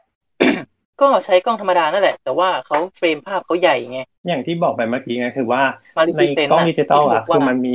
คือมันมีเฟรมเหลืออยู่แล้ว คือตัวกล้อง ใช่ อะ ใช่ มันไม่ได้แค่ถ่ายแล้วได้แค่ขนาดนั้น คือต้องบอกก่อนว่าสมัยเนี้ย ขนาดของภาพอ่ะ สัดส่วนของภาพอ่ะ มันไม่ได้ขึ้นอยู่กับกล้องหรืออะไรเลย มาอยู่ที่ผู้กำกับเลือกใช้ อ่าว่าเราจะถ่ายมุมไหนแล้วเราก็ไป ใช่ ขนาดเท่าไหร่ ใช่ อ่าฮะ ก็ดูอย่างนวพลสินวพลน่ะ ที่ทำ How to ทิ้งอ่ะเขาก็ทำภาพ 1.5 ต่อ 1 อืม 1.5 ก็คือ 3 ต่อ 2 ก็คือขนาดของรูปภาพแบบ4คูณ6อ่ะคือเขามีกิมมิคของเขาไง ก็คือไม่ได้อยู่ที่ขนาดของกล้องเลยคือเขาเลือกทำเอง อืม อ่า ฉะนั้นตอนที่เราถ่ายมา นก็คือ ถ่ายมาทุกๆ ครั้งทุกๆเฟรมอ่ะก็คือจะมีส่วนที่เหลือด้านข้างด้านบนอยู่แล้ว ใช่ เพราะฉะนั้นเราก็สามารถใช้ไฟล์นั้นนะในการที่แบบว่าจะปรับเพิ่มตรงไหนอะไรยังไงได้อยู่แล้ว ใช่ เพราะฉะนั้นเวลาเขาถ้าหนังที่เขาถ่ายดีๆอ่ะอย่างเบดลันเนอร์2049 ก็เหมือนกันอย่าง อ่า โรเจอร์ดีกินที่เป็นผู้กำกับภาพอ่ะเขาก็ถ่ายเต็มเฟรมอยู่แล้ว ก็คือจะไม่มีอะไรมาบังก็คือใช้ได้ทั้งเฟรมเลย เพราะฉะนั้นพอฉาย iMac ปุ๊บเขาก็ทำเป็นฉากขยาย แต่ในขณะที่ถ่ายลงธรรมดาเขาก็ครอปเอา อืม อ๋อพี่ไม่ได้ดูลงธรรมดา เรื่องนี้พี่ก็ดูลง iMac เลย อันนี้ก็ดู iMac เหมือนกัน แต่ว่าเขาบอกว่าโรเจอร์ดีกินน่ะเขาบอกโรเจอร์ดีกินเขาบอกว่าเขาชอบภาพแบบขอบแล้วอ่ะแบบ 2.39 มากกว่า แต่ว่าเขาทำเป็น iMac แบบทำให้ทำเพื่อขายอ่ะทำให้สตูดิโอเขาได้ขายอ่ะ แต่อุ้ยคนดีเนาะ อาจจะฟิลมั้งสองจุดสามห้าตอนหนึ่งอาจจะอารมณ์แบบซีเนมาติกปะ ใช่ใช่ คือเขาชอบภาพยาวๆอยู่แล้วอะตอนถ่ายทำนทีเซเว่นทีนก็เหมือนกันเขาก็ถ่ายให้เต็มเฟรมนะ ให้ฉาย iMac ได้เต็มเฟรม ฉันรักว่ะรักความนายทีเซเว่นทีนะปกติเขาบ้านมันกันหนึ่งเก้าหนึ่งเจ็ดปะวะ หนึ่งเก้าหนึ่งเจ็ดมันดูแบบดูเป็นแบบคนธรรมดา ถ้าพูดแบบ อ้า ไอ ว ทีสกีนดูเป็นความเป็นเทวดา โดน โดนเต็มเต็ม เป็นเพราะดิฉันก็เล่นหนึ่งเก้าหนึ่งเจ็ดมาตลอดเนี่ย ๆด้วย อยากมีความเป็นแบบดูมีดูมีภูมิมีความรู้ไง ค่ะ แต่นั่นแหละเขาใช้หลักการเดียวกัน ก็คือเขาเขาถ่ายให้เต็มเฟรมแล้วก็ให้ให้ iMac ฉายแบบเต็มเฟรม ส่วนลงนอกก็เป็นแบบที่เขาอยากได้ ซึ่งก็ไม่ได้ผิดอะไรดูได้ทั้งสองแบบ เพราะฉะนั้นก็ต้องเช็คเอา แต่ว่าจริง ๆ ก็มันอยู่ที่เราจะเลือกอะนะ เพราะว่า iMac เขาก็อยากขายอะ่ะ เพราะว่าถ้าเขาเขาก็มีแต่มันไม่ค่อยมีหนังที่ใช้กล้อง iMac ขายเท่าไหร่ด้วยเรื่องข้อจำกัดต่างๆ แต่เขาก็อยากเอาหนังธรรมดามาช่วยขาย ก็สรุปเลยก็คือดูมันทั้งสองอย่างดูอย่างละรอบเฮ้ แล้วแต่ แล้วแต่กำลังทรัพย์แล้วแต่ความชอบครับอันนี้ ก็อาจจะมีคนถามว่าแบบแล้วหนังไทยล่ะ จะมีไหมแบบ DMR ฉายขึ้นลง iMac เอ่อ อ่า มันก็คงเป็นความฝันของใครหลายๆคนเนาะที่อยากเห็นหนังไทยขึ้นจอ iMac แต่ค่าใช้จ่ายมันก็สูงเหมือนกันเนาะทีนี้อ่ะขอเริ่มจากหนังที่ได้ฉายหนังไทยที่ได้ฉายจอ iMac ก่อนละกัน อือฮึ แต่นะแต่มีข้อแม้ด้วย ก็คือต้มยำ มี กุ้ ดอง กจั ภาคน สองต้มยำกุ้งภาคสองได้ฉายจอ iMac คือต้มยำกุ้งภาคสองเนี่ยเขาทำเป็นสามมิติ แต่ว่าตอนฉายลง iMac อ่ะเขาไม่ได้ทำ DMR อืม เขาอะฉายด้วยกล้อง iMac ตัวเดียว เขาเลยไม่ได้ฉายเขาไม่ได้ฉายเขาฉายเป็นสองมิตินะ แล้วก็ฉายด้วยกล้องตัวเดียว เพราะว่าเขาไม่ทำ DMR ฉายเป็นดิจิตอลไง มันก็เลยคือคนที่เข้าไปดูอะก็เลยแบบว่ามันไม่สว่าง เพราะว่ามันใช้แค่กล้องตัวเดียว แล้วภาพมันก็ไม่ได้คม เพราะว่าเขาก็ไม่ได้แปลงมาฉาย มั แบ น บ ก็เหมือนว่าไปดูธรรมดาแต่แค่อยู่ในโรง iMac นี่หรอ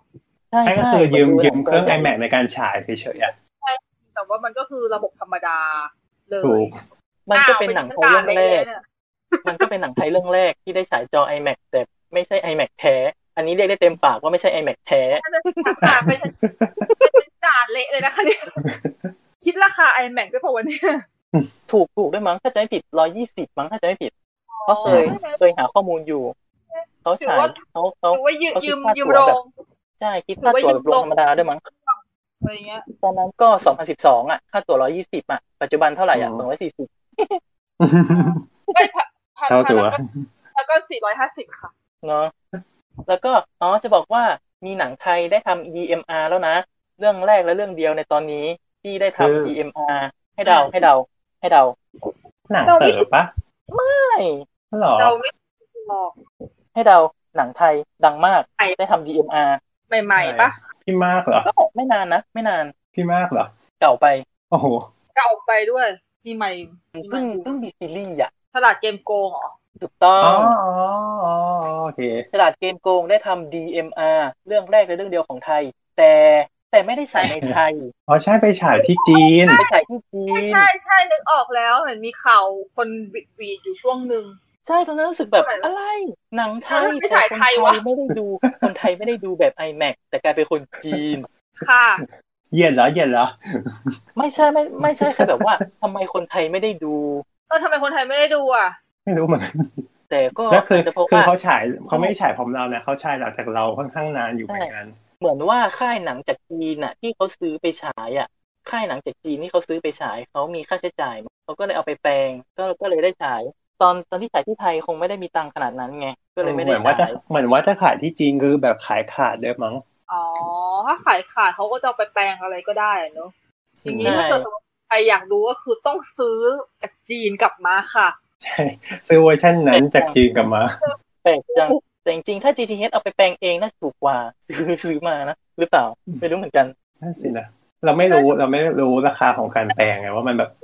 รู้มันอะไรอ เท่า ย่าง ไหร่ ไรบ้าง ก็นะพอหนังมาได้ DMR ฉายใช่ไหมมันก็ขึ้นเว็บ iMac อย่างหรูหรามาก ก็คือจะเป็นรูป เต็มภาคภูมิ ไม่แน่ใจ ยอด ไม่แน่ใจว่าเป็นรูปนนกุลหรือเป็นรูปออกน้องออกแบบไม่แน่ใจอ่ะที่ได้ขึ้นได้ขึ้นเว็บ iMac อ่ะแต่แบบ อื มีระดับมาก รู้ว่า เป็นความภาคภูมิใจของชาวไทยที่ ที่ไม่ได้ดู มีโอกาสได้ดู ครับ แล้วนอกจาก เยี่ยม หนังแล้วก็มีอันนี้ด้วยนะนอกจากหนังที่ฉายใน iMac บ้านเราแล้ว ที่เป็นหนังไทย ก็ยังมีละครด้วย หา เรื่องอะไร มีละ นะ ครที่ได้ฉายบนจอ iMac ด้วย ทำไมรู้สึกคุ้นๆ เหมือนกับมันเคยมีออกข่าวอยู่ช่วงหนึ่ง คุณยังคุณยัง แต่นึกไม่ออกอะแต่ว่าเหมือนกับ มี เค หัวย ใจ เห็น แห่งคุณเขา ไม่ใช่ ที่เบลล่าเล่นน่ะ บุพเพสันนิวาส ถูกต้อง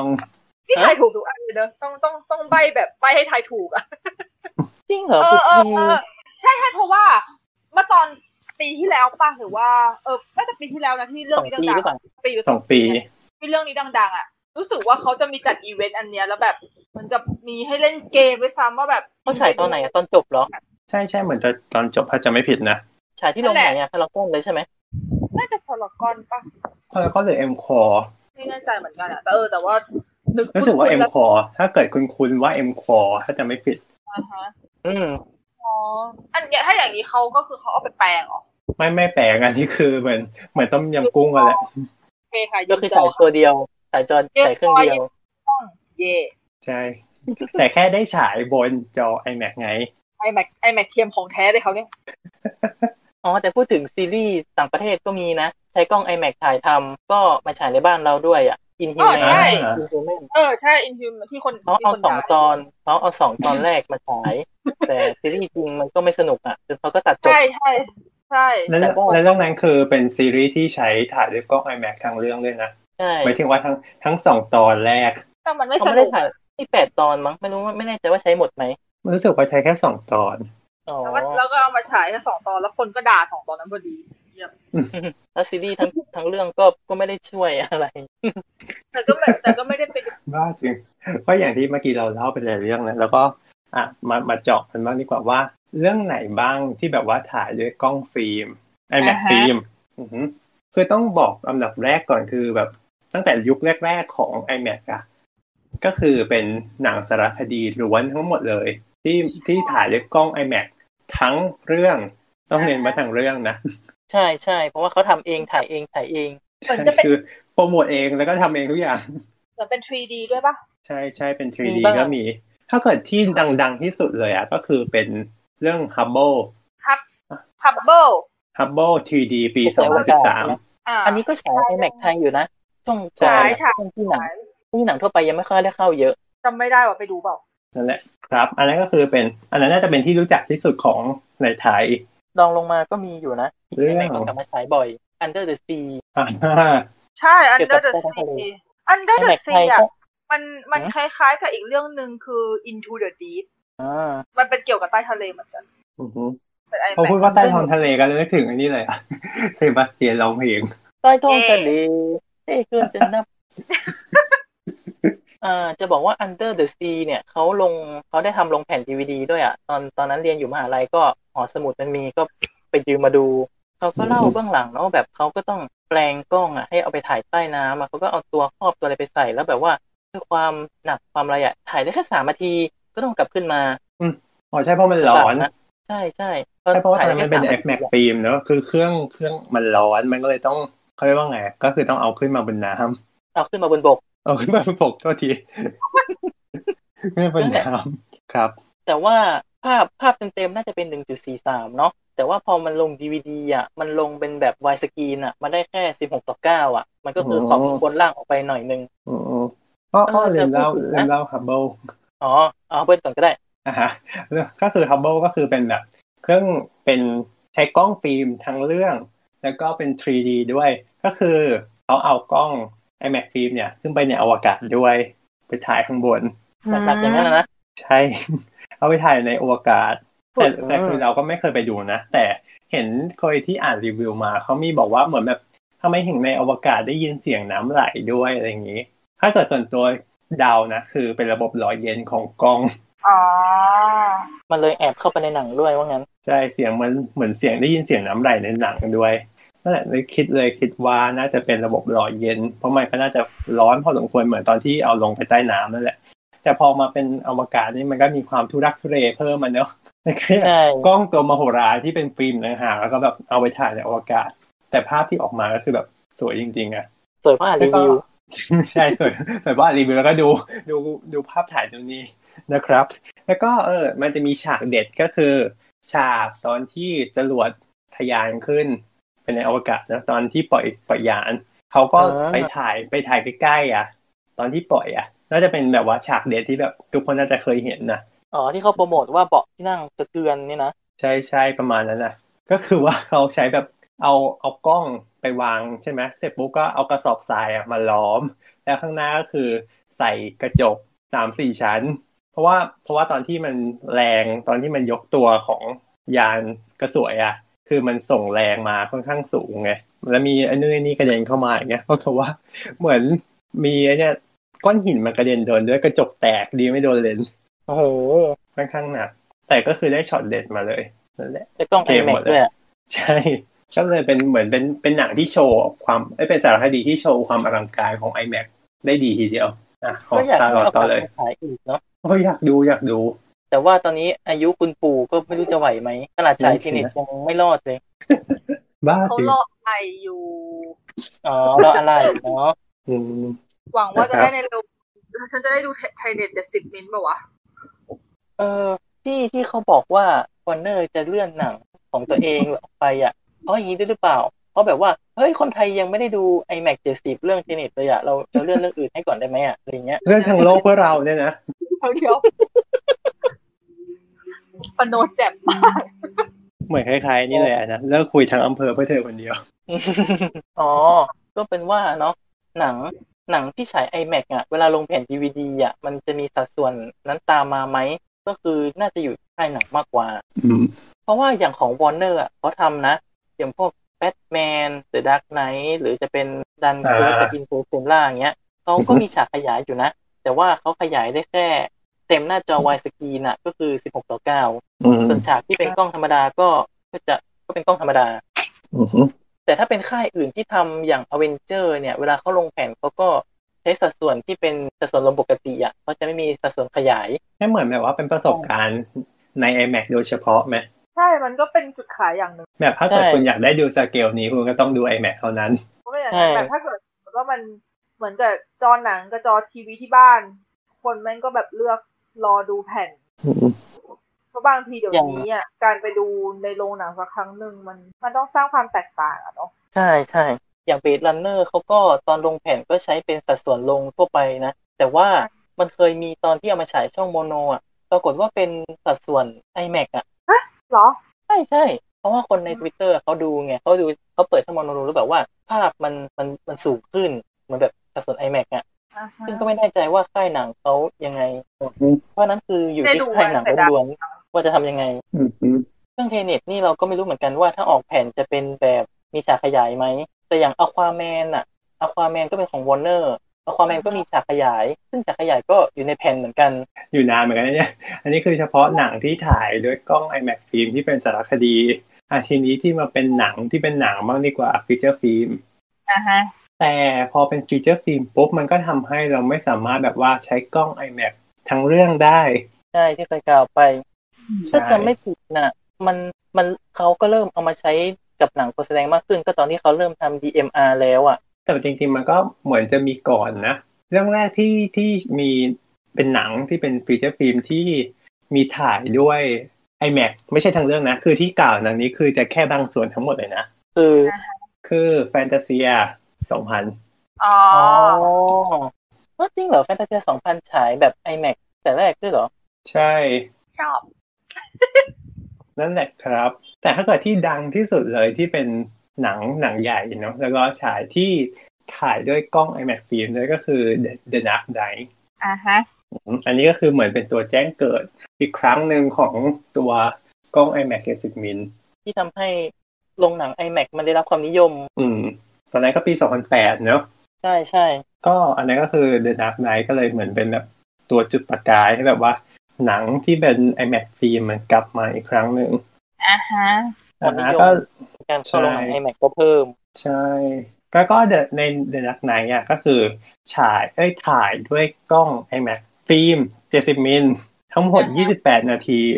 เดนักไนก็คือหนังมันยาว 2 ชั่วโมง 32 นาทีนะแต่ใช้ที่เป็นกล้อง iMac ทั้งหมดก็แค่ 28 นาที แต่ก็ถือว่าเป็นใบเบิกทางที่ดีค่ะ ทุกห้องเราก็เลยได้เห็นฉากขนาดใหญ่เพิ่มขึ้น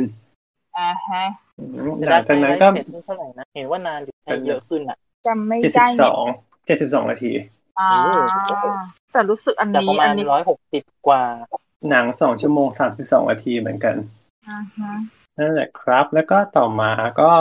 แบบมี Transformer มาด้วย หลังจาก The Dark Knight ก็มี Transformer อืมแล้วก็มี Mission Impossible ภาคสี่ มิช เนาะ ชั่นนั่นเหมือนกับรู้สึกว่า ใช่ปี มิชชั่นเนี่ย 2011 จุดขายของเขาเลยเหมือนกันนะเรื่องเรื่อง ใช่ ฉาย ใช่ แม็ก ที่ อะ จำได้ละเขาโปรโมทฉากไต่ตึกอะฉากไต่ตึกที่ใช้กับใช่ไอแม็กซ์ฮอลอะแล้วมันเต็มจออะไรเงี้ย แล้วก็ อ่าใช่ มีภาคสี่หรือภาคห้าไม่รู้อีกอันหนึ่งที่โปรโมทฉากฉากแรกบางที่ที่เริ่มใช้การเอาแบบเหมือนกับเป็นฉากพิเศษมาฉายปะหน้า อาจจะภาคห้ามั้ง เออภาคห้าเนาะที่แบบว่า เริ่มแบบเอาฉากพิเศษมาฉายปะหน้าเรื่องเรื่องที่กำลังจะฉายก่อนหน้า แบบเรียกน้ำย่อย เหมือนกับที่เทเน็ตทำที่เอาโปรหลอกมา อือฮึใน Mission เออแต่มัน Impossible ปี 2011 ก็มีทั้งมีฉากทั้งหมดที่ถ่ายด้วยกล้อง IMAX ฟิล์มก็คือ 25 นาที อ่าฮะ แล้วก็อย่างเมื่อกี้ที่กล่าวไปนะ The Dark Knight Rises ก็ 72 นาที อ่าฮะ ไล่ไปเลยดีกว่า เบา อือฮึ เออเห็นแล้วก็เห็นว่ามี The Lion King ๆแล้วที่หนึ่งเก้าเก้าสี่ ใช่ฉา เอา ย มา ที่เอามาฉายใช่แล้ว ใช่ฉาก อ๋อโอเว อั น นนี้ นิ่ง ก็ ก็ ไปดู คืเป็นอแบบ ใช้ขยาย เฉพาะเฉพาะที่เป็นเอ่อ iMac Laser with Laser นะเออ Batman v Superman นะครับ มีใช้ฉากที่ใช้กล้อง 70 มิล อ่า 25 นาที โอ้เรื่องนี้ใช้เจ็ดสิบมิลด้วยเหรอ ใช่ใช่ Star Trek Into the Darkness ก็ 30 นาที เออ อ่าฮะ อันนี้ก็เด่นนะฉากแบบยานถล่มอะไรเงี้ย โอ้ใช่ อ๋อ คือโปสเตอร์โปสเตอร์ของภาคเนี้ยยังอยู่ที่ห้องน้ำโรงหนังพารากอนอยู่เลยอะ ยังเป็นตัวโปรโมทอยู่เลยตัวยาน ใช่ เอ็นเตอร์ไพร หลัง ส์ จากปีไหนนะสองพันสิบเอ็ดหนังฉายสองพันสิบเอ็ดปีนี้สองพันยี่สิบโปสเตอร์นี้อยู่มาเก้าปีละ ไม่ไม่ใช่แค่ตัวโปสเตอร์ด้วย น้ำลงหนังพารากอนแต่ละห้องอ่ะ มันก็คือเอาภาพของหนังมาแปะแปะแปะแปะแปะอะ ใช่แต่หมายถึงว่าตัวใบ อันนี้ โป ห้ ร องน้ โมท ำห้องน้ำโซน iMac นะ ห้องน้ำโซน iMac อ่ะ ข้างหน้าก็ยังอยู่ด้วยซ้ำหมายถึงว่าเวลาที่ถ้าเกิดพูดถึง อ๋ออ๋ออ๋อ ลง อันนั้น iMac อันใหญ่ ใช่ไอที่ใหญ่ๆอ่ะ ห้องน้ำโซน iMac ๆอันนี้ออกมา หรือว่าแม้กระทั่งแบบ เลย ในพวกแบบว่าตามโปรโมทสื่อออนไลน์ต่างๆอ่ะก็ยังคงใช้ยานอินเตอร์ไพรส์อยู่นั่นแหละ แกจะไป ใช่ โปรโมท ยานอินเตอร์ไพรส์ที่ลอยออกมาจากจอ ใช่ ใช่เป็นการสื่อ อะไรบางอย่างว่าแบบ ความยิ่งใหญ่ไง ยิ่งใหญ่มาก แล้วแล้วแล้วคนทำพอดแคสต์กับตันออนเดอะบิ๊เขาก็บ่นอยู่นั่นแหละว่าแบบเนี่ยเอารูปเขามาใช้แต่แบบไม่ยอมสร้างภาพใหม่สักทีอะไรอย่างเงี้ย ถ้าฟังอยู่ก็รู้ๆกันเลยนะคะ ว่าเรากำลังนินทาคุณนี่ก็พูด อ่ะ ต่อต่อต่อต่อเราเราช่วยเขาขายของ ใช่ ค่ะ ไปฟังได้นะครับถ้าเกิดใครแบบว่าอยากสนใจเรื่องเกี่ยวกับสตาร์เทรคนะครับ ก็ไปฟังได้ในรายการกัปตันออนเดอะบริดนะครับ รายการเพื่อนบ้านเราเอง ค่ะ ใช่ พันธมิตรเยอะ ครับผมอ่ะเรากลับมาที่แบบหนังของโนแลนบ้างดีกว่า อ่ ที่ ฮะ ถ่ายด้วยกล้อง iMac film 70 มิล สเตล่า Interstellar ใช่ไหม ใช่ 66 นาที อืม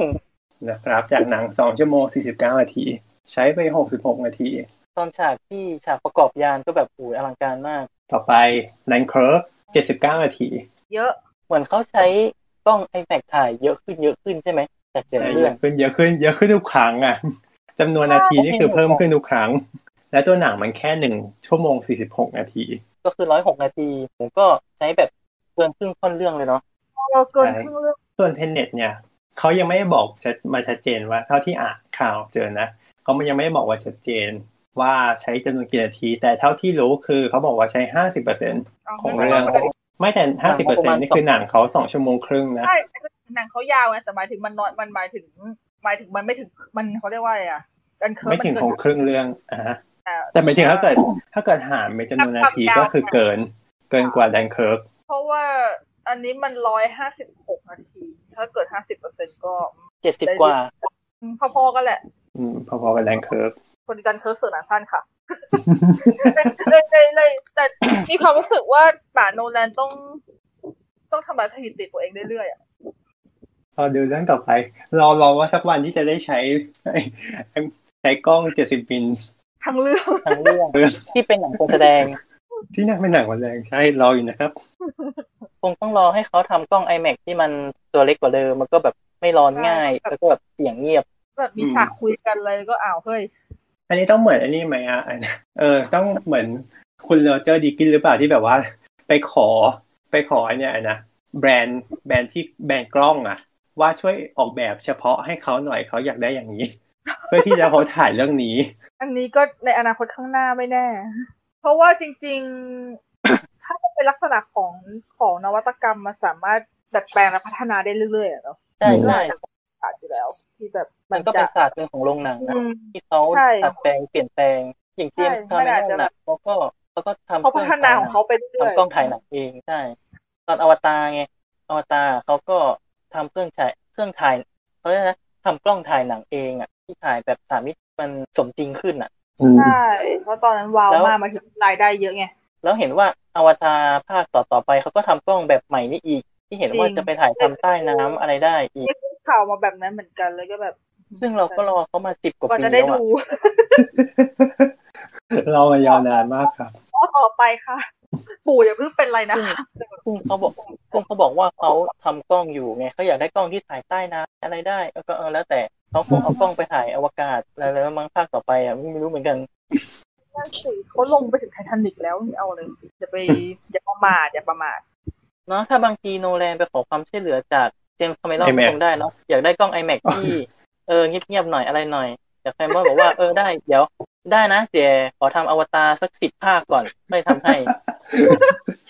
รอไปก่อนนะครับ เนาะ เองได้ ในที่ใช้กล้อง 70 มิลฟิล์มถ่าย เรื่องอะไรอ่ะ Star Wars The Last Jedi หืมเดอะลัสเจได ใช่ Star Wars The Last Jedi อันนี้คือใช้ 40 นาทีแต่มันมีแต่ ก็คือว่า คือถึงจะใช้กล้องฟิล์มอ่ะ ก็ใช่ แต่ไม่มี แต่ สัดส่วน เขา ขยาย ใช่เขาปรับเป็น 2.39 ตลอดทั้งเรื่องเลย เราจะใช้เพื่อ แล้วก็เลยไม่รู้ว่าฉากไหนใช้กล้อง iMac ถ่าย ก็คือคือด้วยความที่เราไม่รู้ในทีแรกเรารู้แบบรู้แค่ว่าเออไอแม็กอะโปรโมทว่าฉายในกล้องไอแม็กอย่างนี้โอเคเรามั่นใจเดี๋ยวโอเค ได้ไปดูฉากขยายปรากฏเข้าไปดูปรากฏอ้าว ไม่เห็นมีขยายเลย อ่ะ แล้วก็เข้าไปดูเบื้องหลัง ก็เห็นว่าเขาถือกล้องไอแม็กอยู่นะไอแม็กฟิล์มอยู่นะ แต่ก็คือไม่ใช้ยังหมายถึงว่าคือใช้แต่คือไม่ได้ใช้ส่วนขยายใด ๆ เลย ค่ะ ใช้กล้องนี้ทำไมจ๊ะ ตาวอลเขาก็ไม่รู้ว่าเขาอะไรของเขาเนาะภาคเจ็ดก็ก็มีนะ ใช้กล้อง iMac แต่ใช้ฉากเดียวเอง ฉากที่ว่าขับยานออกจากดาวดาวนางเอกอะ่ะ ก็แค่ฉาก อือฮึ เดียวที่เป็นฉากขยาย แล้วก็ต้องต้องดูแบบ iMac เลเซอร์เท่านั้นด้วย ซึ่งในไทยไม่ อ้าว มี อันนี้อันไหนนะเอาฟอร์เวเกนเหรอ ใช่ใช่ The Force Awakens อ๋อใช่มีห้านาทีที่ฉายด้วยเอ้ยที่ถ่ายด้วยกล้องเจ็ดสิบมิล บ้านเราไม่แน่ใจ แต่ไม่ ว่า ได้ดู ฉากขยายไหม ไม่ ไม่ได้ ต้องต้องเป็นแค่ไอ้นั่นแหละ ต้ วิ อง เล เป็น เซอร์ เท่าไหร่ ใช่ใช่ อ่าโอเค เรารู้สึกว่าจะอยู่กับ iMac กล้องถ่าย iMac ฟิล์มมานานแล้วเรามาที่กล้อง iMac ดิจิตอลกันบ้างดีกว่า อ่าฮะ ครับ ใช่หมายถึงเราก็ก็ชิวๆกว่า ใช่ ก็หนังเรื่องแรกที่ใช้กล้องดิจิตอลนะแต่ใช้บางส่วนนะ จะเป็น Born to be Wild ที่ได้พูดไปตะกี้แต่ว่ามันเป็นสารคดีอันนี้เป็นสารคดี อ่าฮะไม่เคยเข้าไทยนะคะ เข้านะเข้าเข้า มีดารา AF โปสเตอร์คุ้นๆอยู่ บอลจูบีวาย ต้องต้องลองเปิดดูดูโปสเตอร์ ถ้าเกิดเห็นน่าจะอ๋อ อ๋อ มีงานเปิดตัวที่พารากอนใหญ่โต โอเคค่ะ ชัดเจนมาก แล้วก็คือมันฉายด้วยสัดส่วนของฟิล์ม70 นะ เพราะว่ามันใช้กล้องดิจิตอลแค่บางส่วนเอาเขาคงไปเป็นแปลงเอาอะ นะฮะ แล้วก็เขาก็เริ่มใช้กล้องดิจิตอลมาเรื่อยๆ ก็ที่ชัดเจนหน่อยก็จะเป็นอเวนเจอร์หนังหนังมาเวลอะ อืม ส่วนใหญ่จะเป็นหนางมาเวล เพราะว่าตั้งแต่ประมาณช่วงเฟสสามเนาะเขาก็เริ่มโปรโมท iMac มากขึ้นเรื่อยๆ จนจะมีนี่แหละ Avengers Infinity War ที่เป็นหนังเรื่องแรกเลย ที่ใช้กล้องดิจิตอลของ iMac ถ่ายทั้งเรื่องทั้งเรื่องเลย ไม่ใช้กล้องธรรมดา อืม แต่หลังๆเขาก็เริ่มใช้กล้อง iMac ดิจิตอลถ่ายมากขึ้นแหละ อ่าฮะ เขาดูเขาดูทรงอย่าง Avenger d w a r หรือ Endgame เนี่ยก็คิดว่าสตูดิโอก็น่าจะเริ่มเอามาใช้ด้วยอย่างนั้นมันก็น่าจะช่วยขายหนังได้ด้วย ทีนี้หลังจากที่กล้อง iMac ดิจิตอลไปแล้ว มันก็จะมีอีกรูปแบบหนึ่งก็คือว่าเป็นกล้องที่ได้รับรองจาก iMac ฮะ เก็ตไหมคือหมายถึงว่าคือ ถ้าเกิดสมมติเราจะฉายหนังใน iMac อย่างเงี้ยก็คือโดยปกติเราก็คือต้องใช้กล้อง iMac หรือว่าไม่ก็ DMR เอาใช่ไหมแต่ถ้าเกิดกล้อง iMac อะก็คือมันก็มีรุ่นที่จำกัดของมัน แต่ถ้าเกิดสมมติเราไม่อยากใช้กล้อง iMac อะเราใช้กล้องคนอื่นได้ไหมแบรนด์อื่น ๆ แต่การที่แบรนด์อื่นๆ เหล่านั้นน่ะ ก็คือได้รับการยอมรับจาก iMac ว่ามีประสิทธิภาพเทียบเท่า ก็คือสามารถใช้ได้ อืม ซึ่งก็คือตอนนี้เท่าที่รู้ก็คือมีอยู่สองเรื่องที่กำลังจะเข้าฉาย อ่าฮะ คือ ที่ใช้ที่ใช้กล้องที่ได้รับการรับรองจาก iMac นะครับ ก็คือดูน อ๋อ ดูเน่นั่นเอง ตัวอย่างมันออกยืนก่อนหน้าที่เราจะอัดพอดแคสต์อ่ะ ใช่ใช่ เพราะทุกคนในอินเทอร์เน็ตแบบรู้เป็นไฟมากว่าแบบ นี่ยังเข้าใจว่าดูนใช้กล้อง iMac อยู่เลย ไม่ไม่ก็แค่ใช้ใช้กล้องอื่น อ๋อแต่เป็นกะแต่แต่มาแต่มาเป็น DMR หรอ อืมเรียกไงดีหมายถึงว่า ได้สัดส่วนเหมือนกันอะไรอย่างนี้เหมือนกัน แต่หมายถึงว่าคืออาจจะต้องเป็น DMR อืม นิดหน่อยนั่นแหละ อืม ก็จริงๆ คือคือเรียกไงดีคือเทียบเท่ากล้อง iMac กันแหละ อืมอืมอืม แต่แค่ว่า iMac ไม่ได้เป็นคนผลิต ใช่ ก็เป็นกล้องยี่ห้ออื่น ก็ก็อาจจะได้นะ ถ้าเกิดว่าค่ายอื่นมาทำกล้องบ้าง แล้วมันมัน มีประสิทธิภาพเท่า ใช่แล้วมันก็ลดต้นทุนของสตูดิโออ่ะเขาก็อาจจะหันมาใช้ความ iMac นี้มากขึ้น อ่าใช่ ก็ไปเช็คเรื่องดูนมานะ มันมีสัดส่วนขยายสองแบบด้วยอะ เหรอ ใช่ก็คือมีเป็นแบบ iMac Laser ก็คือหนึ่งสามต่อหนึ่งแล้วก็ iMac Digital คือหนึ่งจุดเก้า อือฮึ คือว่าถ้าลงฉายที่เป็นเครื่องไอเครื่องเลเซอร์น่ะ ก็จะได้เต็มเต็มหน้าจอ 1.43 เลย อื แต่ อ ถ้า ฮึ เป็น iMac ดิจิตอลก็จะเหลือแค่ 1.9 ก็ก็ก็เมืองไทยเราเนี่ยแหละค่ะ ใช่ อด คื ดู อมัน ค่ะ ใช้กล้องมันมันใช้กล้องดิจิตอลถ่ายเนาะเพราะฉะนั้นมันจะมันจะไม่ใช่ iMac 70อ่ะ ก็จะไม่ใช่ ก็ เป็น คือ ก็คือเขาไม่น่าจะแปลงเป็นฟิล์มอีกรอบหนึ่งให้เรา เขาไม่ทำใช่ ก็คือเราไม่มีเครื่องเลเซอร์ฉายก็คืออด ถู เราก็จะได้ ต้ ดู อง แค่ 1.9 ค่ะยังคงยังคงย้ำยังคงย้ำด้วยคำว่าเลเซอร์มาหลอกหลอนอยู่เนี่ย หรืออย่างอีกเรื่องหนึ่งก็คือว่าอย่างที่ที่เมื่อกี้บอกไปเนี่ยว่า ถ้าเกิดเป็นกล้อง iMac ดิจิตอลเองอะมันก็ยังมีขนาดที่ใหญ่อยู่ดีในการแบก คือเมื่อก่อนอะเขาจะบอกเลยว่ากล้อง iMac อะไม่สามารถแบกด้วยคนเดียวได้หมายถึงว่าแบกบนไหล่ได้อะ มันมันมันเป็นลักษณะของเอาเอาเข็นน่ะ ใส่ ใช่ ใส่ แต่ก็คือพอพอมันเป็นดิจิตอลหลังๆ ก็คือเหมือนปรับขนาดให้เล็กลงก็คือยังพอแบกหลายได้แต่ค่อนข้างหนักอยู่ดีอือฮึทีนี้อีกเรื่องหนึ่งเขาเลยใช้อีกกล้องหนึ่งก็คือของ Sony ชื่อรุ่นเออ Sony c i n e a t a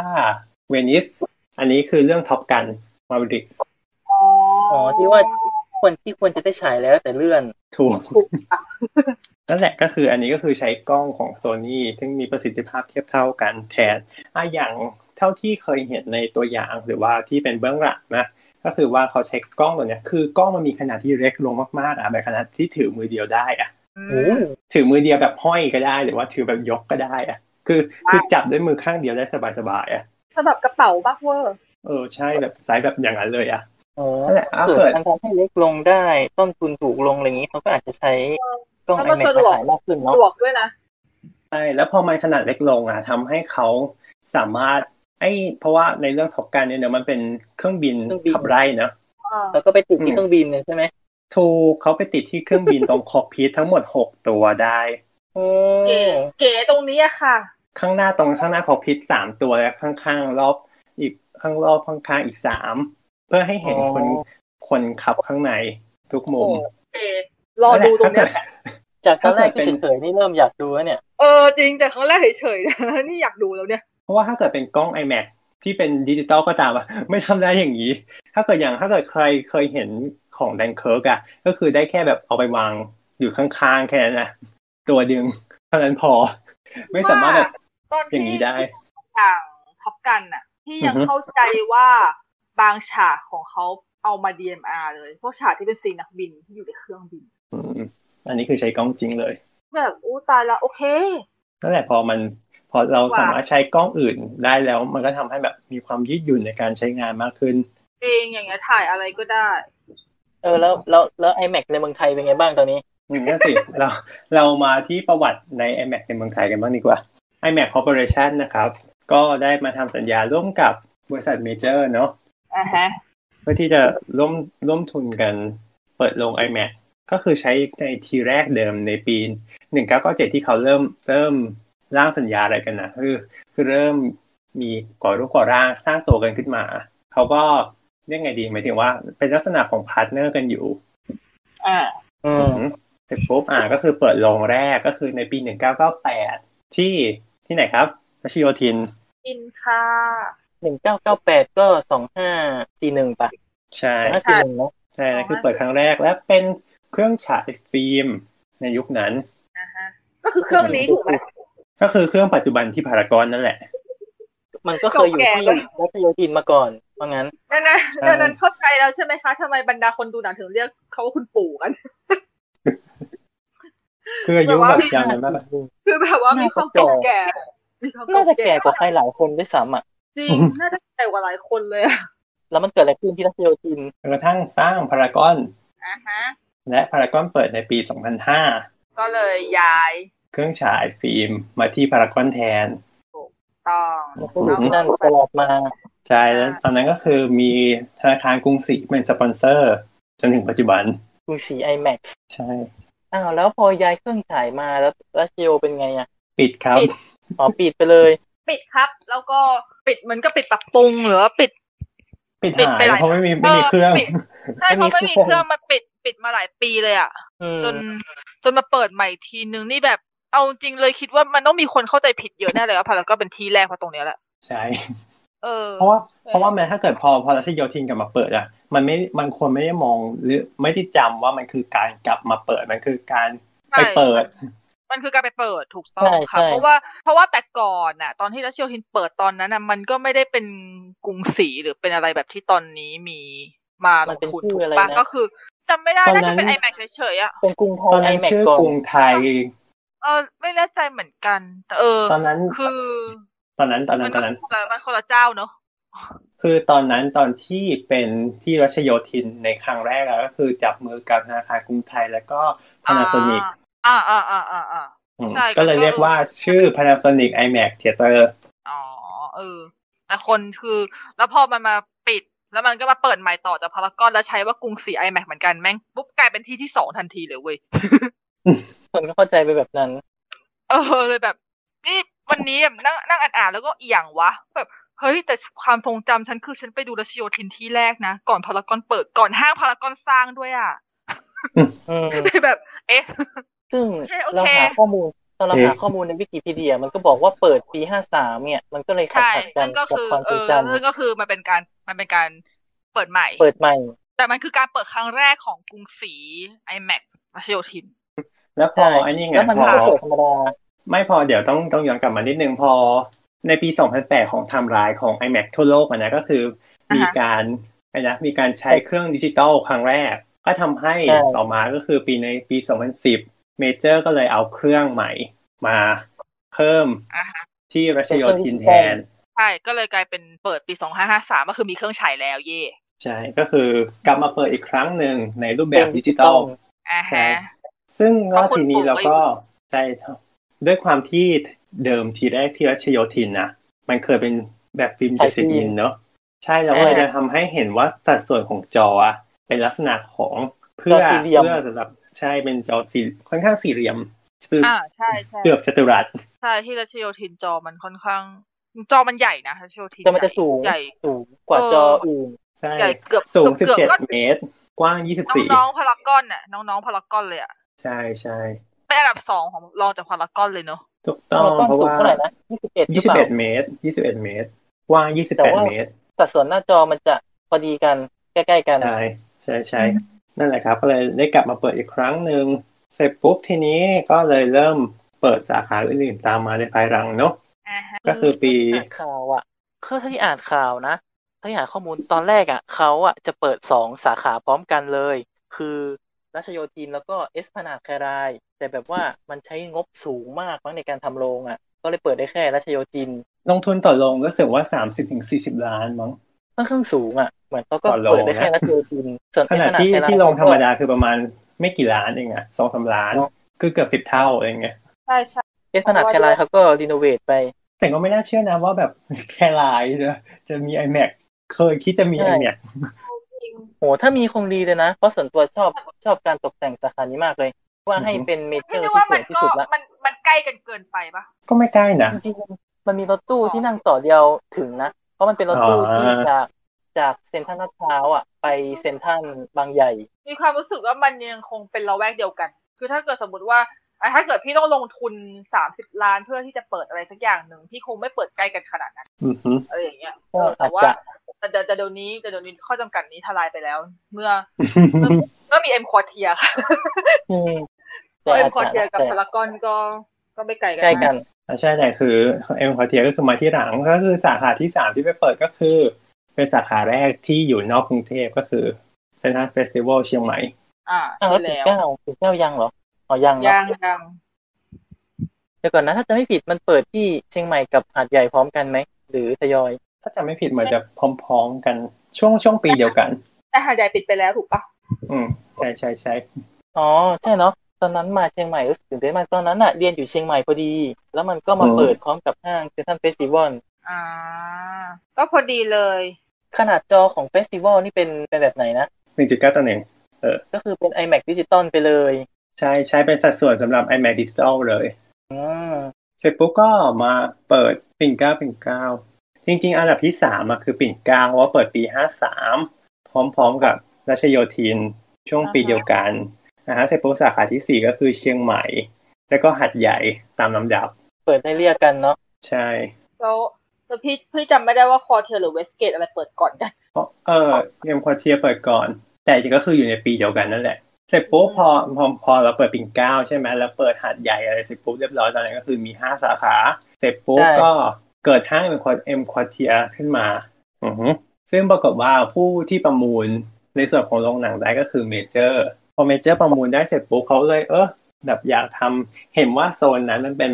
โซนที่คนญี่ปุ่นเยอะ แล้วก็แบบอยากทำให้มันแบบมีความยูนิคกว่าสาขาอื่นๆก็เลยเอา iMac มาลงด้วย อ่า อือฮึ แต่ว่า แต่ด้วยความขี้เกียจซื้อเครื่องใหม่อะทำไงดี อืม แค่ฝังหุ่นวะ ขี้เกียจซื้อเครื่องใหม่อ่ะ มันแพงอ่ะเอาไงดี ใช่ ก็เออเอาเอาปิ่นเกล้ามาแล้วกัน แค่ฝังหุ่นมากเลยอ่ะ ก็เลยนั่นแหละเขาก็เคยย้ายเครื่อง iMac ดิจิตอลจากปิ่นเกล้ามาที่ M q u a r t i e r แทนนะครับ แล้วก็ด้วยความความใหม่ของ M q u a r t i e r อีกอย่างหนึ่งคือเปลี่ยนรูปแบบเก้าอี้ ใช่ ใช่สิ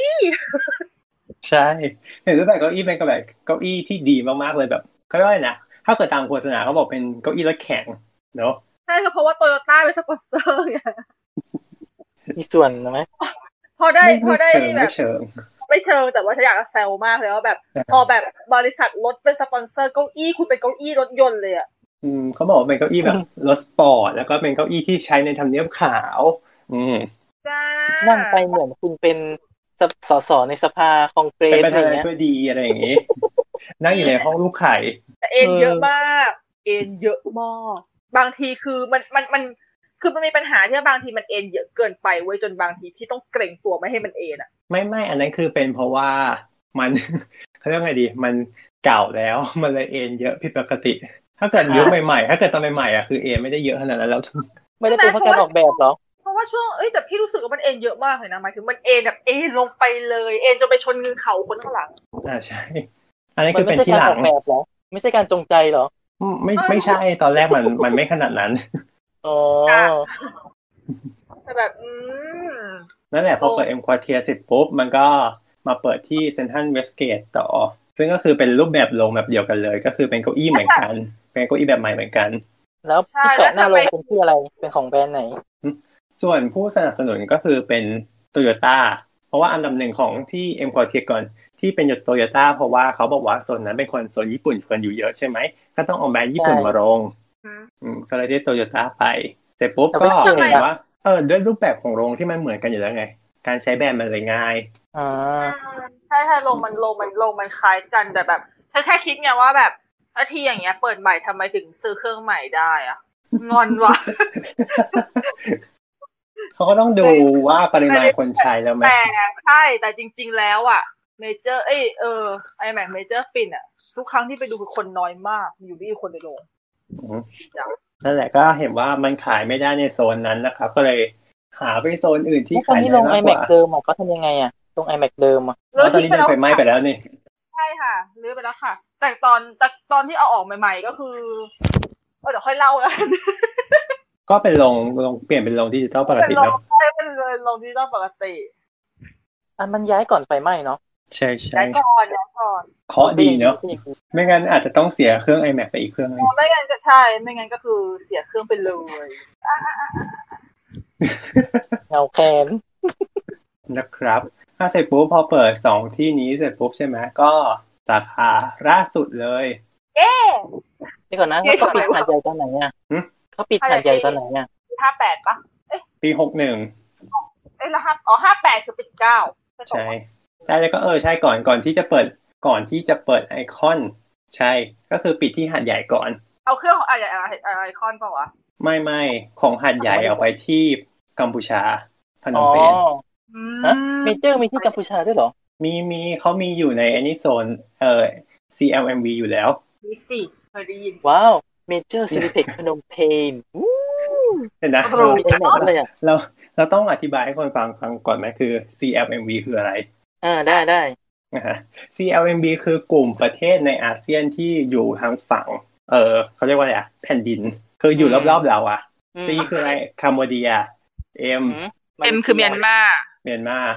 L ไม่ใช่มาเลเซียเหรอ ลาว ใช่ ลาว V เวียดนาม เวียดนาม ใช่คือกลุ่มอันนี้คือกลุ่ม CLMV คือกลุ่มล้อมๆประเทศเรา มันคืออินโด ทำ ไช ไมไม่ น่า มีมาเล จ้ะ เซีย คาบ อ๋อ คาบสมุทรอินโดจีน อ๋อ นั่นแหละ ตรงนี้เขาจะเรียกว่า C กลุ่ม CLMV ถ้าเกิดกรณีที่ไม่กรณีที่เราเป็นคนพูดนะ แต่ถ้าเกิดไม่ใช่ไทยพูดก็จะเป็นอะไรนะ CLTMV ปะสักอย่างประมาณเนี้ย น่าจะน่าจะ EMB ที่เป็นธนาคารปะ ไม่ใช่เขารวมกับไอ้นั่นไปแล้ว อันนั้น TMB ผิด ก็ปิดก็ปิดหัดใหญ่ไปเลย ใช่ก็ปิดหัดใหญ่แล้วก็เอาเครื่องไปที่พนมเปญแทน จากใต้ไปเขมรน่ะไกล เปิ มา ด ก สาขาเปิดสาขาน้องใหม่ก็คือใหม่หมดเลย ใช่พอมาที่สาขาใหม่ล่าสุดไอคอนสยาม เย่ อืม นี่คือแบบแก้แก้ความ ใช่ งอนจากปักเก้าไปหนึ่ง อันนี้ก็คือซื้อ อันนี้คือซื้อเครื่องใหม่มา แต่เป็นเขาบอกว่าเป็นดิจิตอลรุ่นใหม่ แต่ไม่ใช่เลเซอร์อยู่ดี อ้าว นะฮะไม่ใช่เลเซอร์จ้า จอก็เป็นจอสัดสัดส่วนจอก็รู้สึกว่าจะเป็นสัดส่วนดิจิ เป็นจ ต อ อล ดิจิตอลเหมือนกัน ใช่ แต่เห็นว่าเขาทำจอให้มันรองรับระบบเลเซอร์นะ คือแบบมันสว่างอะไรอย่างเงี้ย อืม อืม นั่ ประ น มาณแหละ ว่าถ้าซื้อเครื่องเลเซอร์มาใส่ก็ใส่ได้ใส่ได้ แต่แค่ว่าสัด แต่ ส่ ก็ วน แค่ ก็ ไม่ ได้เป็นแบบ เออแต่สัดส่วนก็ แค่นั้ ไม่ น ได้แต่ว่าลงไอค แล้ว อน ไอ ไม่ คอใหน ญ่ นี่ใครใครใครเป็นอันนี้นะ เป็นแบรนด์นะ ออมสิ อน อม ค่ะ สิน โหต่างต่างกับตัวอื่นเนาะแบบจู่ๆก็มาออมสินเลยอ่ะ ลงก็เลยจะเป็นโทนสีชมพู อ่าเคยเดินผ่านอยู่นะน่าเคยไปเดินดูอยู่ทางเข้า มุ้ง แบบ มิ้ง หูแบบ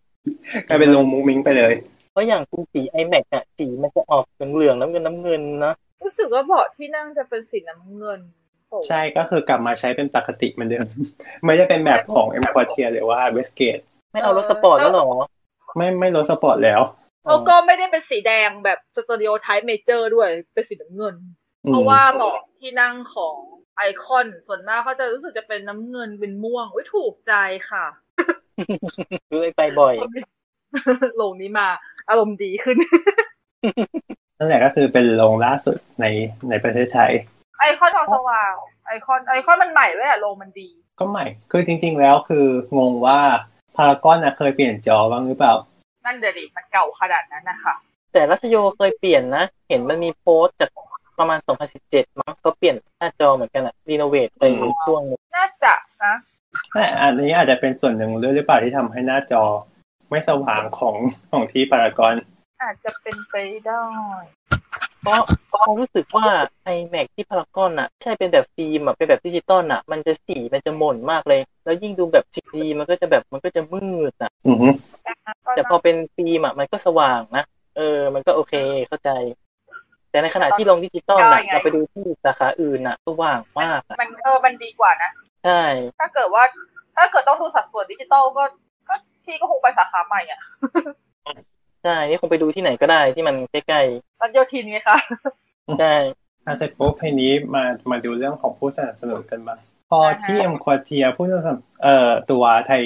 ตัวทีโตโยต้าหมดสัญญาไปเนาะก็เลยกลายเป็นว่าช่วงหายเว้นไปเป็นปีอยู่เหมือนกันนะ ที่ไม่มีผู้สนับสนุนนะ ก็ขึ้นว่า iMac เปล่าๆเหรอ ใช้ใช้ขึ้นเป็น iMac เปล่าๆอยู่นานพอสมควร ว้าว อืมแล้วไม่ไม่ไม่ไม่เคยสังเกตเลยว่ะ นานนานนานน่าจะ แล้ว ครบ ยังไง แล้วก็ ต่ ต่ อ อมา ต่อ ก็ มีคนมารับ ใช่มีคนมารับช่วงต่อ ก็คือเป็นบริษัทเรียวแอสเซทอันนี้เป็นบริษัทอสังหาริมทรัพย์ เอออันนี้เห็นเห็นป้ายละก็ว่าอยู่ว่าทำไมมันเปลี่ยนไปอ๋อที่แท้นี่เอง อือฮึก็คือเปลี่ยนมาเป็นเรียวแอสเซท ดูหล่ามากอ่ะ เนาะ มีความแบบ ที่ แต่ชื่อมันก็ยังดูขัดขัดๆดีๆอะแบบบ้านจัดสรรขอนำเสนอ iMac อย่างเงี้ย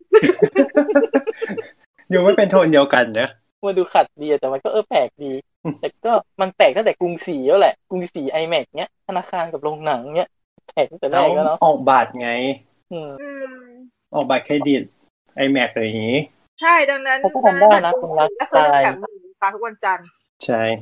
ซึ่งก็เลยงงว่าทำไมถึงจะต้องให้ซื้อหนึ่งแถมหนึ่งทุกวันจันทร์ตรงกับบัตรไอแม็กวะบัตรไอแม็กก็ซื้อหนึ่งแถมหนึ่งทุกวันจันทร์เหมือนกัน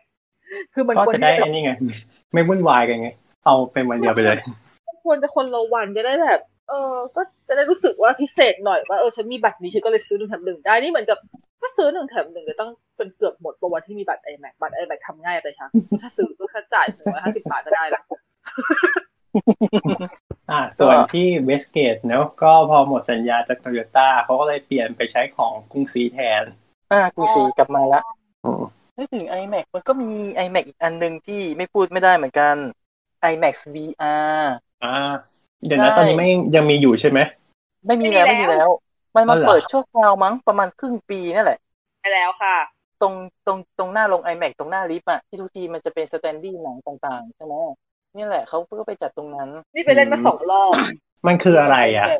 มันคือ VR เลย VR ก็คือเป็นเทคโนโลยีเขาเรียกว่า virtual reality อะที่เราจะต้องใส่แว่นอะ แล้ว แล้วก็มอง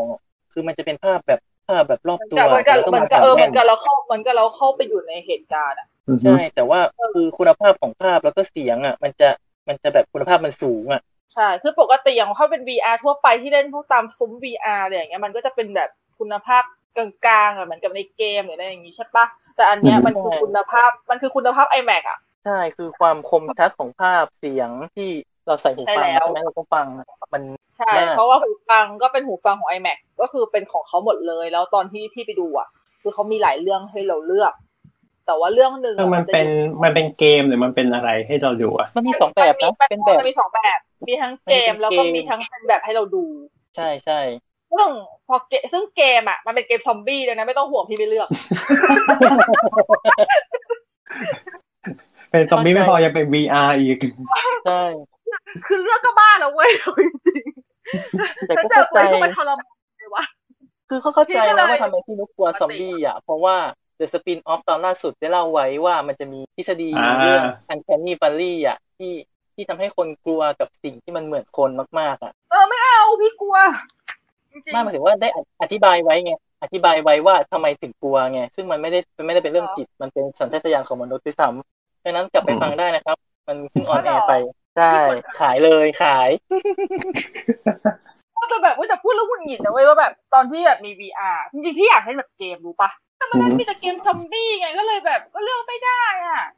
เอ๊ะแต่ตอนนั้นที่เคยไปเห็นมีเกมฟันดาบด้วยนะ เห็นเด็กไปเล่นฟันดาบกันตรงเจงตรงเจง ก็ก็มันเด็ กไง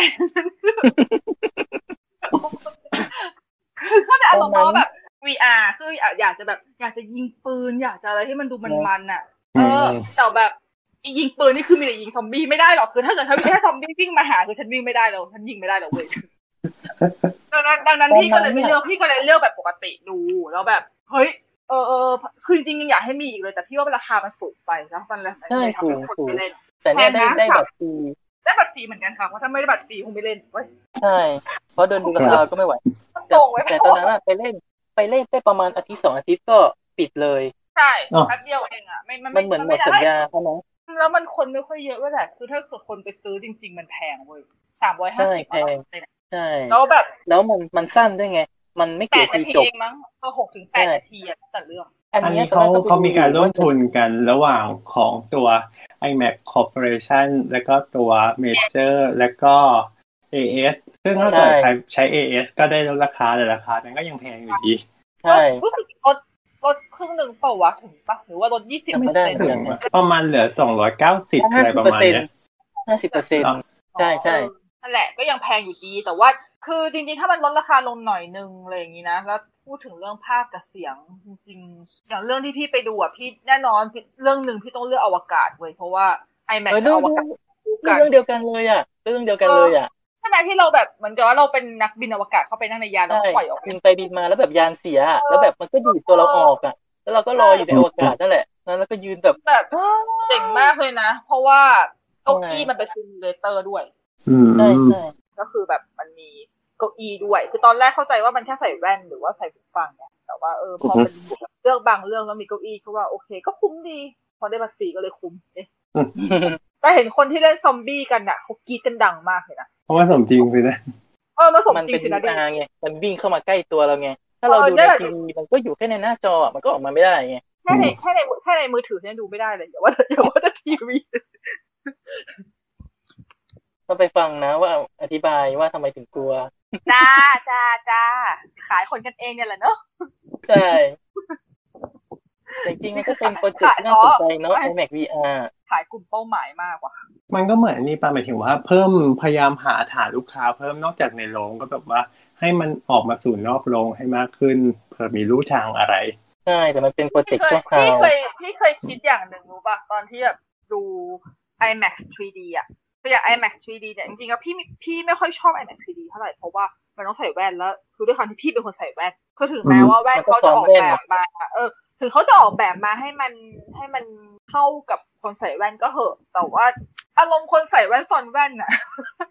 มัน เอ ก็ อ จะแบบ มันก็เป็นปัญหา มัน เหมือนก็จะ กัน มันก็จะรำคาญนิดนึงอะว่าแบบ มันก็เออ มันมันไม่สุดอะเพราะว่าเคยมีเหมือนกันที่วันนั้นใส่คอนแทคแล้วก็ไปดูมันสบายกว่าเยอะเลย มันคนละเรื่องกันเลยอะ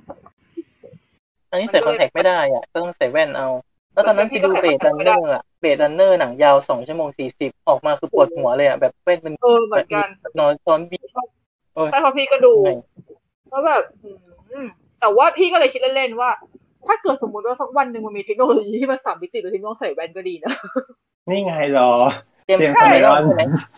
ซึ่งถ้ามันเป็นแบบนั้นเนี่ย พี่กำลังมองว่าถ้ามันไม่ได้เป็นตัวของจอที่ติดอยู่ที่ติดซ้อนจออีกทีหนึ่งมันก็คือจะต้องเป็นตัวกระจกอะไรสักอย่างที่ติดอยู่ที่เครื่องฉาย คงอย่างนั้นเนาะให้ภาพมันเหลื่อมๆกันอ่ะ เออ มันควรจะเป็นแบบนั้นไงถูกปะ ไม่ก็เหมือนเขาเรียกอืม สมมติถ้าแต่เป็นแผงกระจกใสขึ้นมาอยู่อยู่บนเหนือเหนือจออีกทีหนึ่งอะด้านหน้าก่อนที่จะถึงเราอะ อาจจะได้ เก็ต นะ ไหม ใช่ แล้ว เพราะว่าแว่ มันก็เลยจะเกิ แว่ ด น ให้ มัน นู ก็ น ทำ ขึ้ ให้ นมา แสงที่หักหูมาชน มัน กัน ก็เหมือนมันก็เหมือนกับไอ้ไอ้แว่นไอ้แว่นที่เราใส่แหละแต่แค่ไอ้ที่อยู่หน้าเราไปอยู่หน้าจอ ถูก แต่นั่นคือ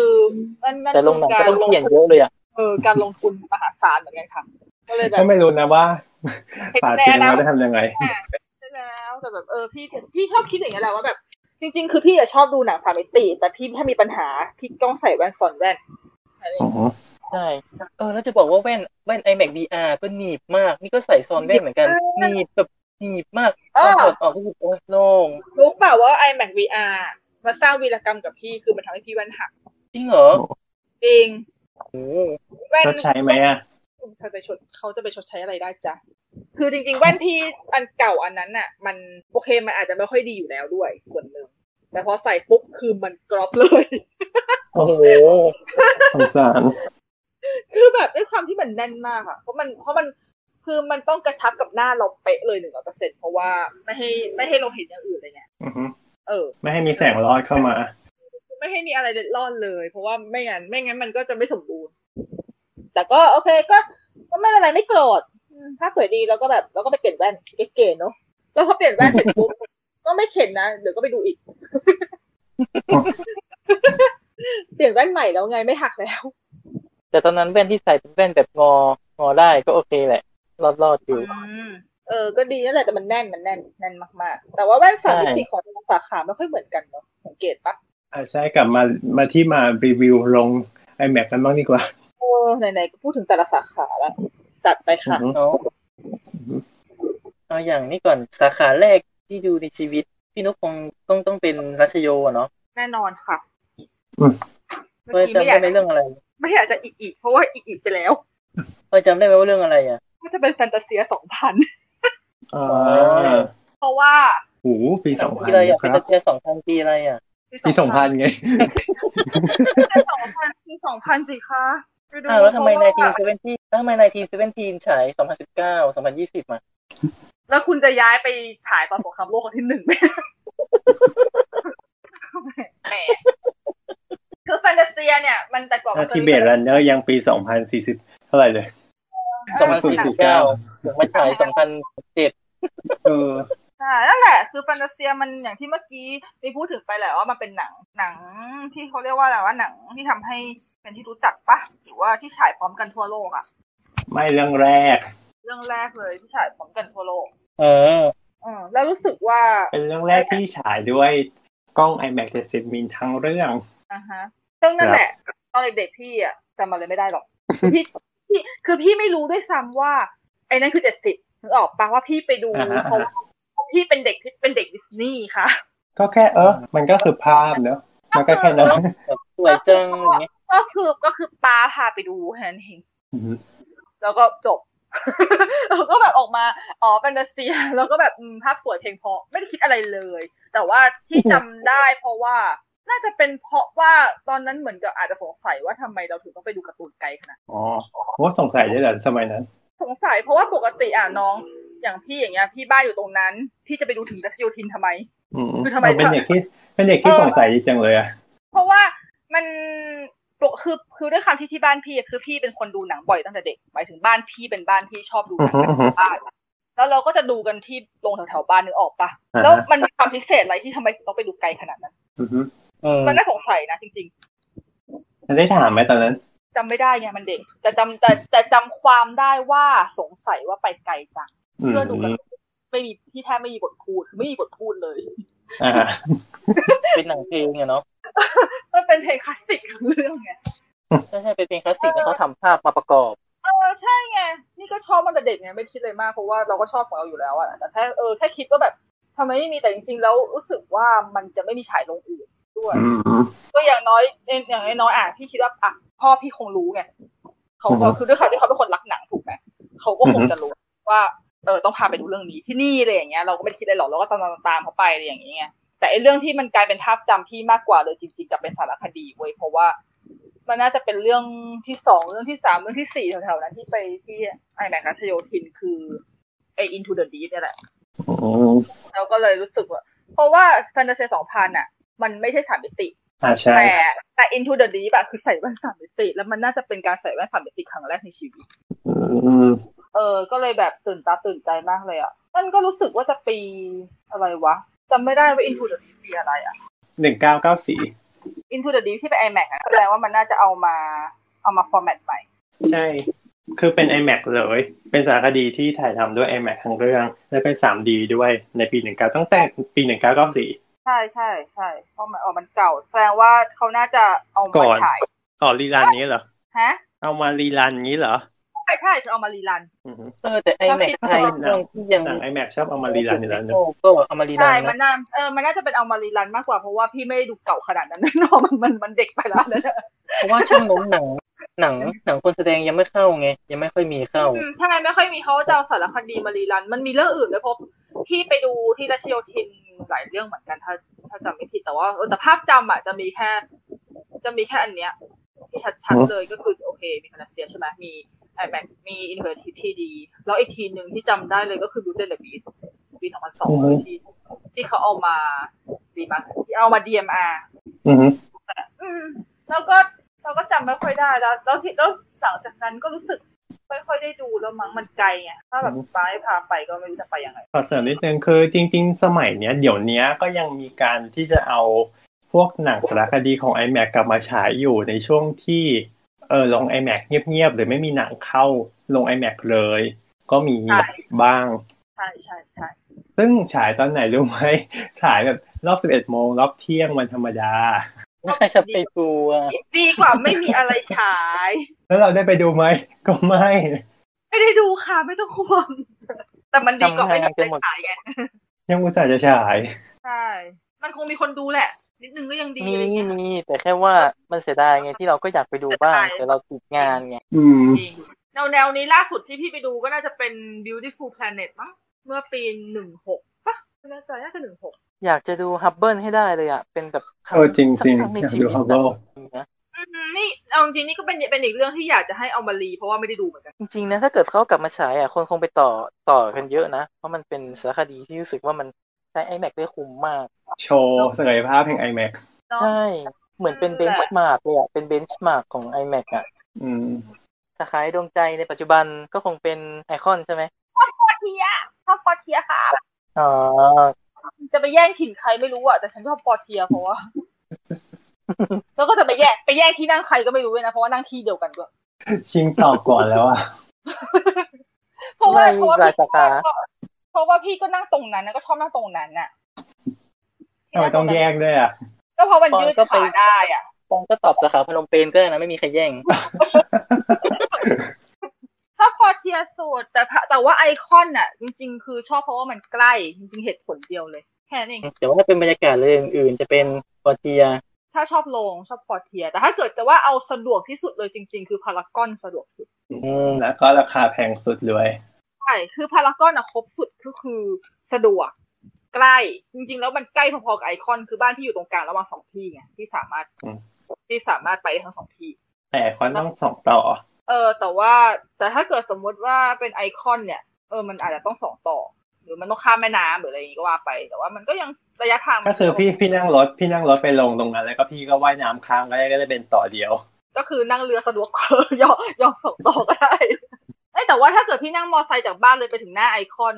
ราคาพอๆกับพารากอนนะคือระยะทางพอ พอ แต่ คือ ว่า อ้อม พา อ้อมไปอะนะ ๆไม่อ้อมไม่อ้อม จริงมันไม่อ้อมเว้ย เหรอ อืม ถ้าเกิดตัดทางแม่น้ำมันก็ตรงกว่าไง ใช่ไม่อ้อม เพราะบ้านพี่อยู่ตรงแม่น้ำอยู่ตรงกับสะพานค่ะ จ้ะ ไม่ออมจ้ะเถียงฟาด แต่ว่าพารากอนมันก็มันมันสะดวกมันสะดวกแล้วมันก็เขาเรียกว่าว่าระบบมันครบ หมายถึงแบบ อือฮึ ด้วยเออด้วยระบบด้วยความใหญ่ของจอด้วยอะไรบลาบลาแต่แต่ราคามันไม่น่าครบอะดังนั้นก็ ดังนั้นก็แทบจะเป็นที่ท้ายๆที่จะเลือกถ้าเกิดว่าแบบ ถ้าต้องมาดูจริง ๆ เพราะว่ามันพี่ว่าพี่ว่าราคามันแพงไป อือฮึ อืมมันแพงโดดจากที่อื่นเยอะเหมือนกันเพราะว่าถ้าเกิดไม่มีบัตรลดรู้สึกพารากอนนะถ้าเป็นสามดีอ่ะมันเท่าไหร่สี่ร้อยห้าสิบเลยปะ ประมาณนั้น แต่ถ้าเกิดเป็นสองดีก็แบบอ่ะสามร้อยห้าสิบก็ก็ยังแพงอยู่ดีนะ ใช่ใช่เอ ก็ อ เลยเอ้า นึกได้อย่างหนึ่งจะบอกว่าตอนแรก ๆ ที่ iMac มาเปิดอ่ะเขาโฆษณาเรื่องราคาถูกนะ ไม่ใช่แค่ที่นี่แน่นอนนะ จริง ๆ ตอนที่ iMac มาเปิดแรก ๆ อ่ะเขาบอกว่าเน้นเลยว่าคือ ราคาถูกหรือราคาเท่ากับโรงปกติ อืม เคยได้ยินอย่างนั้นเหมือนกัน ณสมัยนั้น นะสมัยนั้น คือแบบว่า แล้วก็ คุณแบบว่าดูได้แบบระบบที่ดีกว่าอะไรที่ดีกว่าในราคาที่เท่ากัน มัน ตัด จริง ภาพมาที่ปัจจุบัน มันจริงกับอะไรรู้ไหม มันจริงกับปิ่นเกล้า มันจริงกับรัชโยธิน ถูกเพราะราคาเท่ากัน อืม นั่นแหละพี่ถึงพี่ถึงพี่ถึงรักเมเจอร์ปิ่นเกล้ามากเลยไง คือฉันจ่ายจ่ายราคา เมื่อก่อนมันเท่าไหร่อ่ะร้อยร้อยที่เปิดแรกๆร้อยยี่สิบร้อยห้าสิบเองมั้ง อืมใช่แล้ว แล้วก็มีอยู่ช่วงหนึ่งที่ค่าตั๋วอัพขึ้นมาเป็นแบบร้อยห้าสิบร้อยเจ็ดสิบไอแม็กก็เท่านั้นแหละ อืม ชอบอ่ะ แต่นั่นคือสิ่งที่พารากอนให้ไม่ได้ อืมแบรนด์แพงไปแล้วเนี่ยทำอะไรไม่ได้ ว่ามันเป็นแบรนด์แพง คอเทียก็แพงอ่ะ คอเทียก็ แต่คอเทียมันไม่เรียกแพงสิ เพราะว่าพอดีคอเทียค่าตั๋วของโรงธรรมดามันก็ราคาเท่านี้เหมือนกันดังนั้น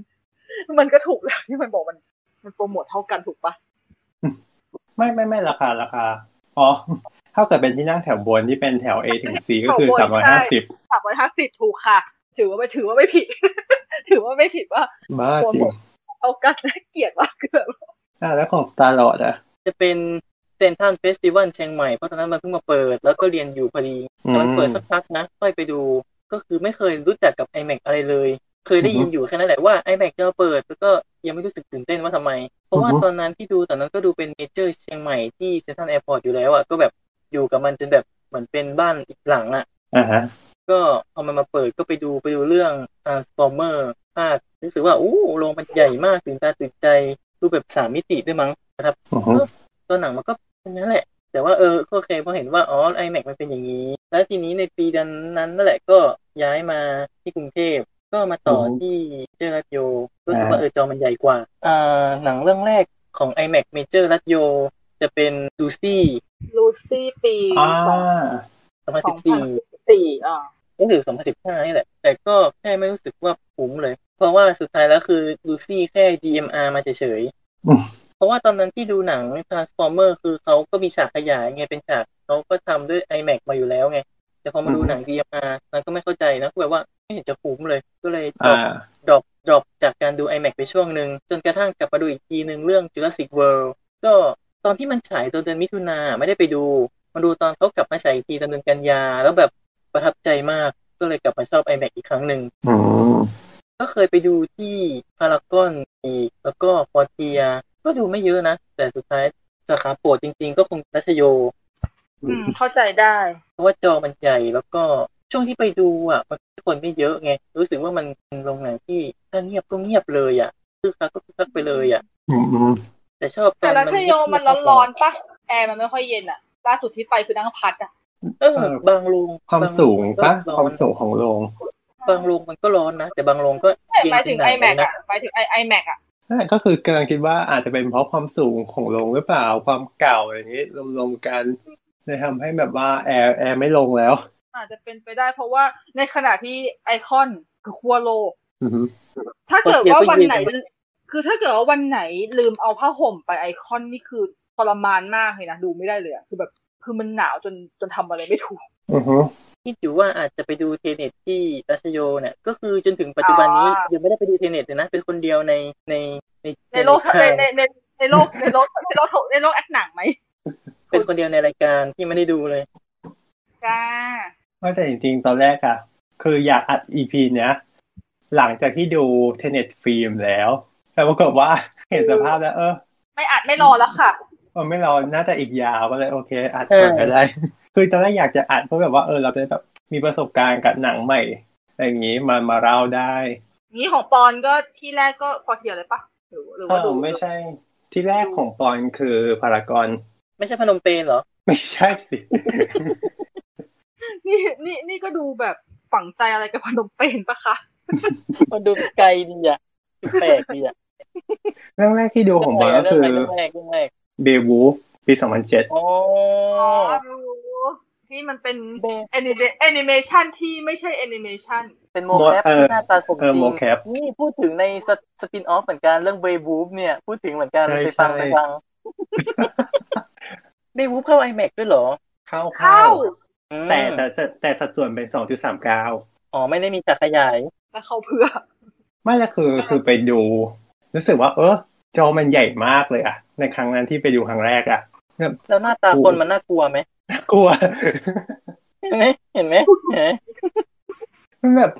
เอออย่างอย่างอย่างที่เล่าไปในอีพีอีพีสปินออฟที่ผ่านมาเลยนั่นแหละคืออ๋อ คือมันเหมือนมันเหมือนคนแต่มันไม่ใช่ไง เออ มันมีความประดับประเดิด แล้วสัญชาตญาณมนุษย์มันจะแยกออกไงว่า อันเนี้ยเป็นคนนะ อันเนี้ยไม่ใช่อ่ะแล้วพอมันไม่ใช่ใช่ไหมเราก็จะต้องรู้สึกกลัวรู้สึกแบบรู้สึกแบบหลีกหนีอ่ะ รู้สึกเป็นภัยคุกคาม ใช่ใช่ นั่นแหละพอพอดูเรื่องนี้ใช่ไหมแต่มันมันเหมือนเป็นช่วงยุคยุคบูมของ 3D ด้วยอะ อ่า ซึ่งมันทำให้เราเราชื่นชอบอย่างหนึ่งในยุคที่บูมของทีดีคือการเล่นกับคนดู อ๋อใช่เนาะสามมิติยุคก่อนมันจะเน้นแบบนูนออกมาเนาะ นูนออกมาเล่นกับคนดูแล้วแบบไม่เออเขาเรียกว่าอะไรอ่ะอย่างมีอยู่ฉากหนึ่งอ่ะที่แบบคือคือมันเหมือนเป็นตัวตัวพระเอกอ่ะยืนอยู่ฝั่งเราใช่ไหมแล้วก็แบบมีคนอีกฝั่งหนึ่งอ่ะขี่ม้าวิ่งมาแล้วก็แบบพร้อมถือหอกที่เป็นปลายเหล็กมา แล้วก็เอามาจิ้มที่ลูกตาใช่ใช่ใช่ก็คือแบบหอกนั้นเนี่ยคืออยู่ตรงปลายตาเราเลยอ่ะคือความรู้สึกนั้นเลยเพราะว่าตอนนั้นไม่เป็นทีดีด้วยก็คือใส่แว่น อืม แล้วคือแบบมันให้อารมณ์เราในขนาดเด็กตอนแรกคือแบบเฮ้ยแบบมันคือความแบบอลังการของแบบสามมิติอ่ะคือมันพุ่งแบบพุ่งมาหาเราจริง ๆ แบบ เหมือนเราจะสามารถสัมผัสมันได้จริง ๆ อ่ะ เดวูปีอะไรนะสองพันแปด สองพันเจ็ดเจ็ด สองพันเจ็ดอวตารปีสองพันเก้าเออ ตั้งแต่หลังอายุอวตารไปอะสามมิติมันจะเน้นมิติข้างหลังมากกว่าเนาะมันไม่ค่อยพุ่งแล้วอะ ใช่ ถ้าไปสมัยแรกๆจะพุ่งเน้นพุ่ง ใช่คือคือเหมือนอวตารมาเปลี่ยนเปลี่ยนวิถีของ 3D ไปอ่ะใช่ นั่นแหละก็คือเลยทำให้แบบตอนนั้นเรารู้สึกว่าตื่นเต้นกับสิ่งนี้มากแล้วแบบเปิดแว่นขึ้นมาแบบเพื่อแบบแล้วมันพุ่งออกมาจริงๆหรือเปล่าอะไรอย่างเงี้ย เข้าใจฟิลนะของของพี่อะเรื่องแรกๆ ถ้าไม่ถ้าไม่นับ Into the Deep 3D นะ เพราะว่า Into the Deep 3D มันมันเด็กแล้วจำไม่ค่อยได้แต่เหมือนกับคุ้นๆว่ามันไม่ได้พุ่งเลยมากเพราะด้วยความที่มันเป็นใต้น้ำถูกปะมันจะเป็นคือคือปกติ 3D ของ iMac มันจะออกลึก อือฮึ แต่ว่าถ้าเป็น 3D เรื่องแรกที่เป็น Real 3D อ่ะที่พี่ได้ดูแบบใส่แว่นอ่ะ อือฮึ อีกเรื่องหนึ่งเลยคือไอ้ Christmas Carol อ่า แอลลี่แสดงซึ่งก็เป็นแนวเดียวกันก็คือเป็นแอนิเมะ สตาร์ฟอร์ชั่นเลย โรเบิร์ตเซมิคิกำกับโรเบิร์ตเซมิคิกำกับ เราพูดถึงหมดเลยสี่เรื่องโพล่าเอ็กเพสคิส คน มัน เดียว คา กัน ร์ล เล อย มานิสมอมนี่เป็นโปรดิวเซอร์ก็พูด ใช่ค่ะ มันคือแอนิเมชันที่ไม่ใช่แอนิเมชัน มันเป็นโมแคปไง โมแคปที่พยายามทำให้เหมือนคน แต่มันไม่ใช่ หน้า โอ้โห หน้าคนแล้วแบบอีแกคิดมาแครออ่ะคือมันพุ่งจนแบบ ไอ้คิดว่าแครอลคือเป็นหนังที่น่ากลัวจริง ๆ นะ คือ คือ คือทั้งรูปลักษณ์ของตัวละคร ทั้งอะไรต่าง มันน่ากลัวมากเลยอ่ะส ช ย ออบง มาก อะ ไม่สย มั อนง เป็นหนัง ช ส บ ยองเลยอ่ะ สยองจริง ๆ มันเป็นห จ นังส ริง ย ๆ อง มัน ข ก็ วัญ อาจจะ จ ถูก ริงๆ แล้วแต่เพราะว่ามันน่ากลัวตรงที่ว่าหน้าคนก็แหละที่น่ากลัวน่า น่าก ก ลัวมันลัวมัอย่า เพิ่ อย่ามอย่า สยองเพิ่มเข้าไปอีก อย่าว่าเลยเหอะ คนที่เขาบอกว่าแคทสยองกันทั่วโลกยกเว้นพี่โอเคมาก เออแคทมันก็ เข้า เข้า ใจได้ ขายไม่ได้นะพูดถึงนะแคทมันก็เข้าขายไม่ได้ แต่ว่าอันนี้ดูก็ไม่รู้สึกสยองอะไรนะ ไม่ไม่ไม่เพราะว่าหมายถึงว่าตัวแคทอะคือเรามองแล้วว่ามันไม่ใช่คน เรามองว่ามันเป็นแมวค่อนข้างเป็นแมวอยู่แล้วไง มันเลย แต่ มั ไม่ น รู้ ทำ สึกว่าเป็นคให้วามคุกคามเท่าไหร่ เออใช่มันยังไม่แบบ ถ้าเกิดมันเหมือนคนกว่านี้อีกอะ ถ้าเกิดเราเห็น อืม ลูกของคนที่มากกว่านี้เราอาจจะรู้สึกแย่กว่านี้ ก็แต่พี่ไม่แต่พี่ไม่รู้สึกว่าทั้งเบลวูฟทั้งคริสต์มาสแคร์รอน่ากลัว เพราะว่าพี่ชอบ กลัวน่ากลัว แต่ไอ้พวกหนังที่ทำออกมาเพื่อทีดีโดยเฉพาะอย่างเช่นอย่างอย่างอย่างเบลวูฟอย่างเงี้ยเบลวูฟนี่มันขึ้นชื่อเรื่องความพุ่งแบบปฏิวัติงานพุ่งของช่วงนั้นเลยอ่ะจริง งงมาก ๆเออเพราะว่าเป็นเรื่องที่ดูแล้วตกใจตกใจหลายฉากว่าแบบเชี่ยเชี่ย คือคือต้องอุทานอะคือมันสะดุ้งเว้ยเพราะว่าคือพี่เป็นคนกลัวอะไรที่โยนใส่หน้าไงคือแบบ ถ้าเกิด คือ ถ้าเกิดนึกภาพไม่ออกอะคุณหมายถึงว่าให้ผู้ฟังเราเปิด IMDB นะ แล้วก็ค้นหาเรื่องเบวูฟเสร็จปุ๊บรูปที่โชว์รูปแรกอะคือฉากนั้นแหละ คือแบบมันพุ่งมากจริงเลยเออแสดงว่าแสดงว่า iMac ยุคนั้นก็น่าจะเป็นประมาณนั้นเหมือนกัน เพราะว่ามันคงเป็นมันคงเป็นเทรนด์ของการทำ 3D ช่วงนั้นนะเนาะ มันไม่ได้เป็นของเฉพาะ iMac นะหมายถึงว่าเป็นเทรนด์ของโลกภาพยนตร์ที่จะทำแนว 3D พี่ก็พี่เลยบอกว่าอย่าง iMac 3D สมัยก่อนที่พี่เคยดูพวกสารคดีหรือพวกอะไรพวกเนี้ยมันจะออกแนวลึก แต่พอ อือฮึ แต่พอไอไอพอโลกภาพยนตร์มันกลายเป็น 3D ทั้งหมดมันเป็นเน้นพุ่งอะไอแม็กมันเลยเริ่มมันเลยเริ่มมีมันเลยเริ่มแบบฟอร์แมตที่มันเป็นพุ่งมากขึ้นหรือเปล่า อือฮึ อาจจะเป็นไปได้ แต่จริงๆเราก็ยังมีความรู้สึกส่วนตัวว่ารู้สึกว่าก็ยังมีความชอบที่ในการแบบเล่นกับคนดูแบบมีการพุ่งบ้างอะไรบ้างอย่างนี้บ้างนะ ใช่คือถ้าเกิดว่าเรื่องมันสนุกมันก็น่าเล่นนะจริง อืม ก็ถ้าเกิดเอาแต่ลึกอย่างเดียวเลยมันก็น่าเบื่อมันก็แบบจะลึกไปไหนวะคือแค่นี้คือกูก็ไกลอย่างจอละ แต่พอมันพุ่งคือแต่พุ่งมากเกินไปนี่ก็ สะดุ้งเยอะเหมือนกัน ก็ไม่ไหวนะ แต่ถ้าเกิดแบบว่าแบบมีแบบน้ำกระเด็นเลือดกระเด็นบ้างอะไรเงี้ยโอเคยังพอได้ แต่ที่ไม่ใช่ 4D นะคะ คือหมายถึงเอาแบบเป็นภาพ นะฮะที่เป็นภาพพอไม่ต้องมีน้ำจริง ๆ มา นั่นแหละอันนั้นก็คือเป็นเรื่องแรกในในชีวิตที่ดู iMac เสร็จปุ๊บปรากฏว่าก็เหมือนห่างหายจาก iMac ไปเลยเพราะไม่ได้รู้สึกตื่นเต้นอะไรกับมันมากอะ่ะ ก็อาจจะเพราะว่ามันเป็นเป็นสัดส่วน 2.39 ด้วยอะไรอย่างนี้ ก็เลยแบบไม่ได้รู้สึกอะไรกับ iMac มากแค่รู้ว่าเออมันดี แล้วก็อ๋อใช่ในขณะที่ดูนั้นก็มีความอารมณ์เสียด้วย ก็คือว่าตอนที่ไปดูขณะดูก็คือมีความรู้สึกที่ไม่ดีด้วย เพราะว่าคนข้างๆก็คือ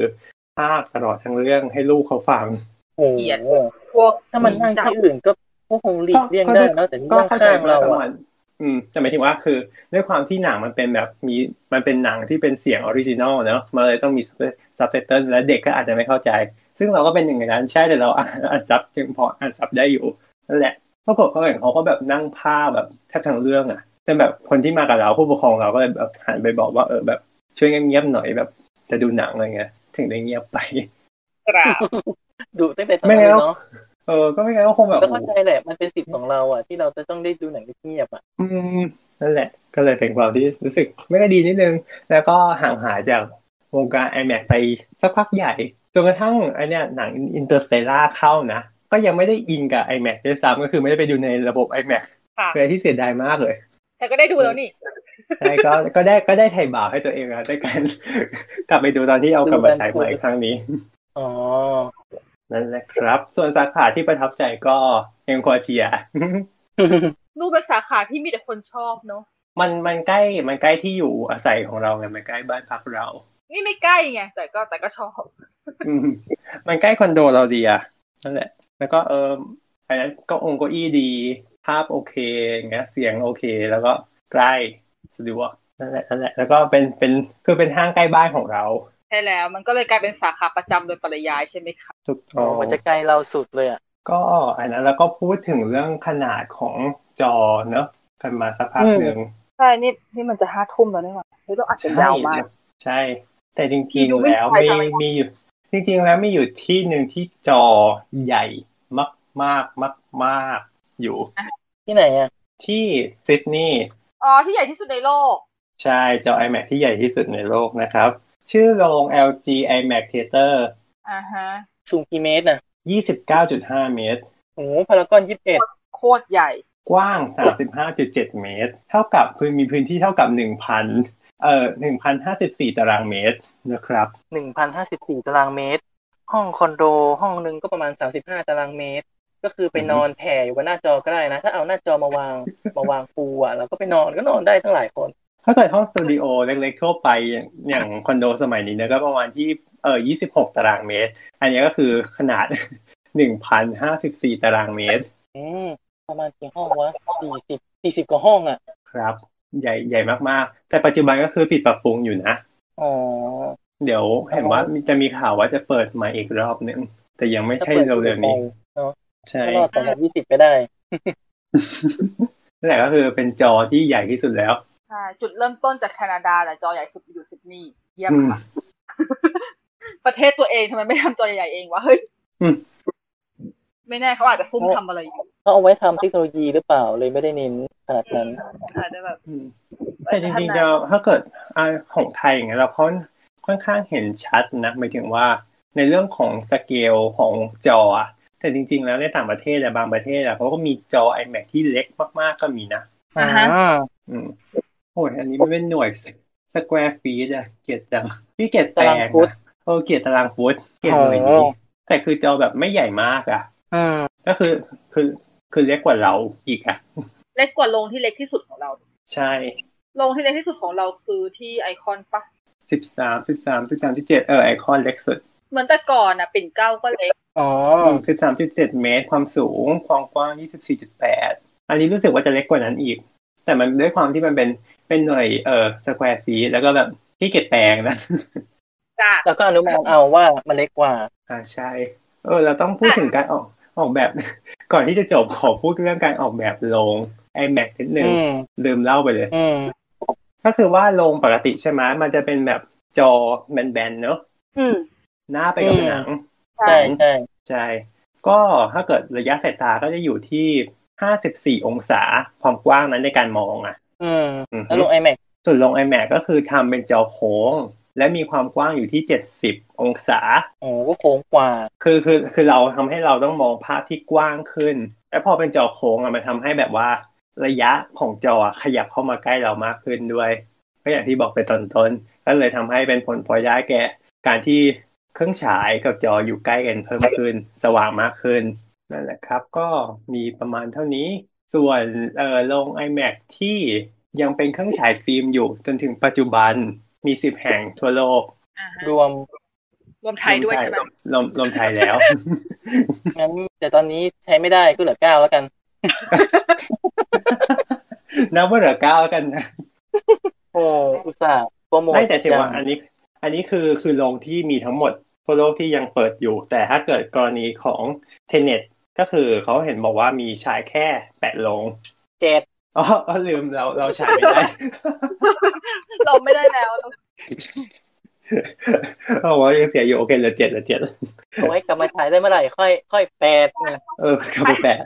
ถ้าเกิดสิบโรงที่ที่บอกกันไปก็คือจะมีจีนสามโรงอเมริกาสองโรงแคนาดาสองโรงเม็กซิโกหนึ่งโรงฝรั่งเศสหนึ่งโรงและไทยหนึ่งโรง ดูดิได้รับได้รับเกียรติขนาดเนี้ย เนาะแต่ปู่ก็ไม่อยู่ให้เรา เรียกว่ายืมไหมเรียกว่าการยืมไหม ปู่ค่ะ จะอยู่รอดถึงหนังโลโลของหนังโนแรเรื่องต่อไปไหม ไม่รู้เหมือนกัน เรื่องนี้ยังไม่รู้จะรอดหรือเปล่าเลยแต่ว่า อะอะไรที่สั่งมาก็ คือถ้าเกิดสมมติว่าอะไรอันนี้มันไปแก้แล้วมันตรงจุดอ่ะ อือฮึ โอเคนะ มันก็รอด เนาะ อือ เน ฮึ อะ เออต้อง อยาก ต้อง ให้ ต้องเผื่อเผื่อเล่าเผื่อใครไม่ได้ตามข่าวของ iMac ก็คือว่ากรณีที่ตอนเนี้ยที่ฉายอยู่ที่พารากอนเนี่ยก็คือเป็น iMac ฟิล์มนะแต่มันฉายไม่ได้ มันเหมือนมีหลายกรณีมากเลยอะเพราะว่าไอ้นะหนึ่งซับไม่ตรงใช่ไหมเสียงไม่ตรง อืม ถูกไหม ใช่ คือใช่คือต้องคือต้องเล่าก่อนของของด้วยความที่มันเป็นเครื่องฉายฟิล์มอะมันทำให้เราไม่สามารถใส่ซับลงไปในฟิล์มได้เราไม่สามารถตอกซับลงไปในฟิล์มเนื้อฟิล์มได้ทำให้เราต้อง ครับ เครื่องแยก เครื่องฉาย ใช่ ตั จะ ด ต้อง แยก ใช่จะต้องเอาเครื่องโปรเจคเตอร์ปกติอะฉายเฉพาะตัวซับลงไปพร้อมกันทำให้เราได้เห็นว่ามันซับจาง รับจ้างที่ไม่ใช่ไม่ใช่แปลว่าไม่มีเงินนะ ใช่ เป็นซับเป็นซับไตเติลที่จาง ตัวเล็ก มันจะมองไม่ค่อยเห็นอ่ะ ใช่ทั้งตัวเล็กทั้งอะไรทั้งแบบเราจะเห็นกรอบสี่เหลี่ยม เล็ก ๆ อยู่ตรงตรงกลางด้านล่างของจออะไรอย่างนี้นั่นแหละอันนั้นก็เลยเป็นข้อจำกัดของเครื่องฉายฟิล์ม เรื่องความร้อนนี่รู้สึกเป็นปัญหามาหลายรอบแล้วตั้งแต่แดงแดงเคอร์ก็เป็น เลยไม่มั่นใจว่าที่มันเกิดขึ้นเนี่ยไอความร้อนที่ว่ามันคืออะไรกันแน่ และไออะไรที่เขาสั่งมาเพื่อที่จะเปลี่ยนเนี่ย มันจะช่วยได้ขนาดไหน กำลังคิดว่าน่าจะเป็นปัญหาเรื่องของการหล่อเย็นนะเพราะว่าอย่างที่บอกไปเนี่ยว่ามันใช้อันนะตัวหลอดซีนอน อ่ามั มันก็จะมีความสว่างที่มากขึ้น พอสว่างมากขึ้น แล้วมันก็ กว่า จะร้ เรา อน ปกติความร้อนก็จะเกิดขึ้นที่มากสูง ใช่ ที่มันสูงขึ้น แล้วก็แบบแล้วเหมือนกับน่าจะเป็นเพราะว่าอ่ามันเป็นการมันเป็นระบบป้องกันไฟไหม้ถูกปะถ้าเกิดพอมันร้อนปุ๊บมันเลยตัด อ่าใช่ใช่เป็นลักษณะอย่างนั้นแบบร้อนเกินขีดก็ก็ตัด นั่นแหละ อืมไม่เหมือนไม่เหมือนอย่างมีมีกรณีของเฮาเนอะเมื่อก่อน อ่า ตอนที่ยังอยู่ที่เฮา RCA เหมือนมีฉายเรื่องหนึ่งที่เขาเอากลับฟิล์มมาใช้อย่างเงี้ยปรากฏว่าเหมือนเครื่องมันก็ร้อนจนกระทั่งแบบฟิล์มไหม้เลย อืม ฟิล์มละลาย ใช่ใช่ ให้ มั เห็น ลย บนจอเลยแบบอยู่ดีก็คือภาพแดงไปเลย อืม เหมือนที่เราเห็นตามหนังอ่ะจากในหนัง อ่า อะ ใช่ จากที่พิมพ์ไหมอะไรเงี้ย อืม ใช่ มันจะเป็นอย่างนี้ยแหละเลยแบบ ก็ ก็คือตอนนี้ทางเอ่อทางค่ายหนังเขาก็ออกมาบอกว่ากำลังสั่งรออะไรอยู่ แต่ก็เลย นะครับ คิดไงว่าถ้าสมมติว่ามันเป็นที่ความร้อนหรือเรื่องระบบหล่อเย็นหรืออะไรก็ตามใช่ปะแล้วเครื่องอื่นๆอีกเก้าที่ที่เหลือในโลกเนี่ยเขาเกิดอาการแบบนี้กันบ้างบอกว่าวะ นั่นน่ะสิ เพราะในเมื่อมันเป็นเทคโนโลยีรุ่นเดียวกัน อืม ถ้าเกิดว่าเขาไม่เกิด มันพี่เลยคิดว่าช่างที่อยู่ที่นู่น หรือช่างที่เป็นต้นต้นคิดหรือว่าอะไรก็ตามเนี่ยคือจริงๆคือเขาเขาควรมีวิธีแก้ไขถูกปะเพื่อที่จะทำให้เอกเก้าที่ที่เหลือไม่ได้เป็นแต่ทำไมเมืองไทยมันเป็น กำลังคิดอยู่ว่าทางเก้าที่คือเราคือเราไม่ได้เช็คไงว่าทุกที่คือเปิด ใช่ ในช่วงปีเดียวกันหรือเปล่า หรือว่าเป็นคือเป็นหลังจากนั้นหรือเปล่าอะไรอย่างนี้ มันก็เช็คยากเนอะแต่แบบ จริงๆมันเช็คได้แหละแต่พี่เกียจเช็ค จ้า เอ๊ะแต่เข้าใจแหละ มันคือของมันเก่าแก่แล้ว อืม อายุไขก็ค่อยๆใกล้หมดลง นั่นแหละครับก็เอามาฝากรอลุ้นเป็นกำลังใจด้วยกันนะครับ ว่าเราจะได้ดูเทนเน็ตฟิล์มไหม เรื่องเรื่องอื่นนี่เริ่มไม่ค่อยคิดแล้วนะแต่เทเน็ตนี่ยังแบบขอขอเรื่องสุดท้ายเลยอย่างเงี้ย อืม เขาเรียกว่าอะไรวะจบจบอย่างสวยๆอ่ะจบแบบแกนๆอ่ะ อืมเพราะว่าแบบมันมีปัญหาตอนที่ตอนช่วงแรกเนอะที่แบบว่า คุณโปรโมทมาเต็มที่เลยบอกว่าคุณแบบสายไอแม็กฟิล์มไอแม็กฟิล์มแบบรอบคือเต็มแบบว่าเป็นอาทิตย์แล้วอะบางคนก็ ใช่ เดินทางมาจากต่างจังหวัดปรากฏว่าอ้าวเครื่องพัง ถูกค่ะนั่น คือคือแหละที่บอก ใช่คือคือหมายถึงว่าตัวตัวทางลงอะซัพพอร์ตในเรื่องของค่าตั๋วคืนอะใช่ แต่หมายถึงว่าเขาเขาเสียค่าเดินทางมาแล้วอะเออมันเสียค่าเวลาต่างๆมาแล้วอะ ใช่ เดี๋ยวความรู้สึกด้วยเถอะ อันนี้คือสุดๆเลย เพราะจริงๆที่บอกเลยนะ ว่าถ้ามันซ่อมได้เมื่อไหร่คือพี่ดูเทนเนี่ยมาสี่รอบแล้วนะ อือหือ แล้วถ้ามันซ่อมได้อีกก็พี่ก็จะไปดูรอบที่ห้าพี่พี่ต้องการดูรอบที่ห้าแบบฟิล์ม อือหือ ขอให้วันที่ออนแอร์พอดแคสต์ EP นี้ได้ดูแล้ว เย้ หวังว่านะค สารับ ธุ เนาะ ถ้าเกิดสมมติว่าตอนที่ออนแอร์ EP นี้ได้ดูแล้วฉันจะไม่เขียนแปะใต้ เขียนโค้ด EP ว่าได้ดูแล้ว ด้วยความดีใจ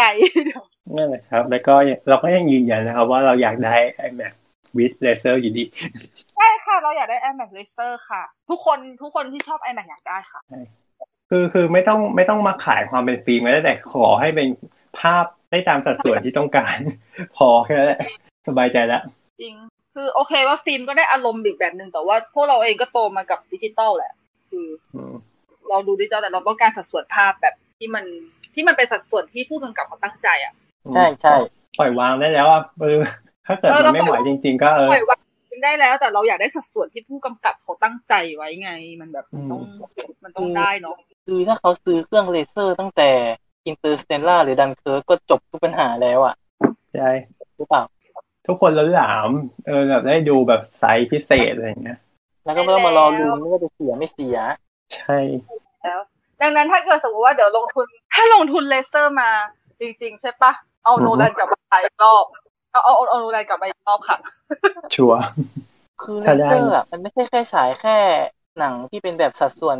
เจ็ดสิบนะ มันฉายแบบดิจิ ใช่ ตอลธ มั รรนมดาฉาย ก็ ได้หม ได้ ดใช่ ฉายได้หมดเลย ใช่ ก็ฉายทุกวันนั่นแหละ ก็ไปฉาย ใช่ ทุกวัน ก็ เลย คือ จบ ก็คือมันมันแบบเขาเรียกว่าอะไรว่ามันมีประโยชน์มากค่ะ อืม ใช่ก็คือมันก็ฉายได้ทุกวัน ประโยชน์ รอบ ครบ ฉาย เห็น แล้ ต เล อนนั้นวอ่ายนเห็นตอนนั้นอ่านข่าวว่าอันนะที่บอกว่าเมเจอร์เอาตัวเอ่อ iMac ดิจิตอลเข้ามา แล้วมันดูว่ามีมูลค่าสูง แล้วพอได้กรุงศรีมา มาเป็นผู้สนับสนุนร่วมทำให้มันสามารถคืนคืนทุนได้เร็วขึ้นเหลือภายในสองถึงสามปี อือฮึ ซึ่งก็มองว่าถ้าเกิดสมมติ iMac v i d a c e r ใช่ไหมมันราคาแพงกว่านั้น ก็อย่างน้อยคิดว่าไม่เกิน 5 ปีน่าจะคุ้มทุน จริง แล้วอีกอย่างหนึ่งคือถ้าเกิดสมมติว่าไม่เอาเข้ามาใช่ปะแล้วยังขาย iMac 70 แล้วก็ยังเสียแล้วคุณต้องมาชดใช้เพิ่มขึ้นอ่ะ คุ้มครับ คุ้มเนอะ นั่นแหละครับ ฝากไว้ให้พิจารณานะครับ ถ้าเกิดฟังอยู่ เย่อ่ะเราเราเราเราควรจะจบรายการแล้วใช่ไหม ใช่ใช่ใช่นี่ห้าทุ่มกว่าแล้ว อ่ะตั้งแต่ทุ่มครึ่ง นั่นแหละครับก็ขอถ้าเกิดแบบว่าใครเคยดู iMac แล้วแบบประทับใจอะไรยังไง ก็แบบมาคุยกับพวกเราได้หรือแบบว่า แชร์ประสบการณ์ iMac แบบครั้งแรกว่าเป็นยังไง แบบรู้สึกตื่นตาตื่นใจหรือไม่ชอบยังไงกับ iMac อย่างเงี้ยก็แบบมาแลกเปลี่ยนกับเราได้นะครับ ใช่ เรา ค่ะ ก็ เราอ่าน อยากอยากรับฟัง อืมเหมือนกันอยากฟังอยากคุยด้วย อืมก่อนจากกันไปนะครับ ขอฝากรายการเราด้วยนะครับ สามารถรับฟังได้ทางทุกแอปพอดแคสต์นะครับ เพียงเสิร์ช The Opening Credit หรือเสิร์ชสามโคก Radio ก็ได้นะครับ แล้วก็ YouTube Channel นะครับสามโคก Radio ติดตามข่าวสารของเราได้ทาง Twitter นะครับ The Opening Cast นะครับ หรือจะเป็นช่องทางอื่นๆของสามโคก Radio ก็ได้นะครับ ไม่ว่าจะเป็น Twitter Facebook Instagram นะครับ สามารถร่วมพูดคุยกับเราได้ทาง Hashtag เครดิตเปิดนะครับ แล้วเราติดตามนะครับว่า EP หน้าเราจะพูดถึงเรื่องอะไรสำหรับวันนี้ลากันไปก่อนพบกันใหม่ EP หน้า สวัสดีครับ สวัสดีครับ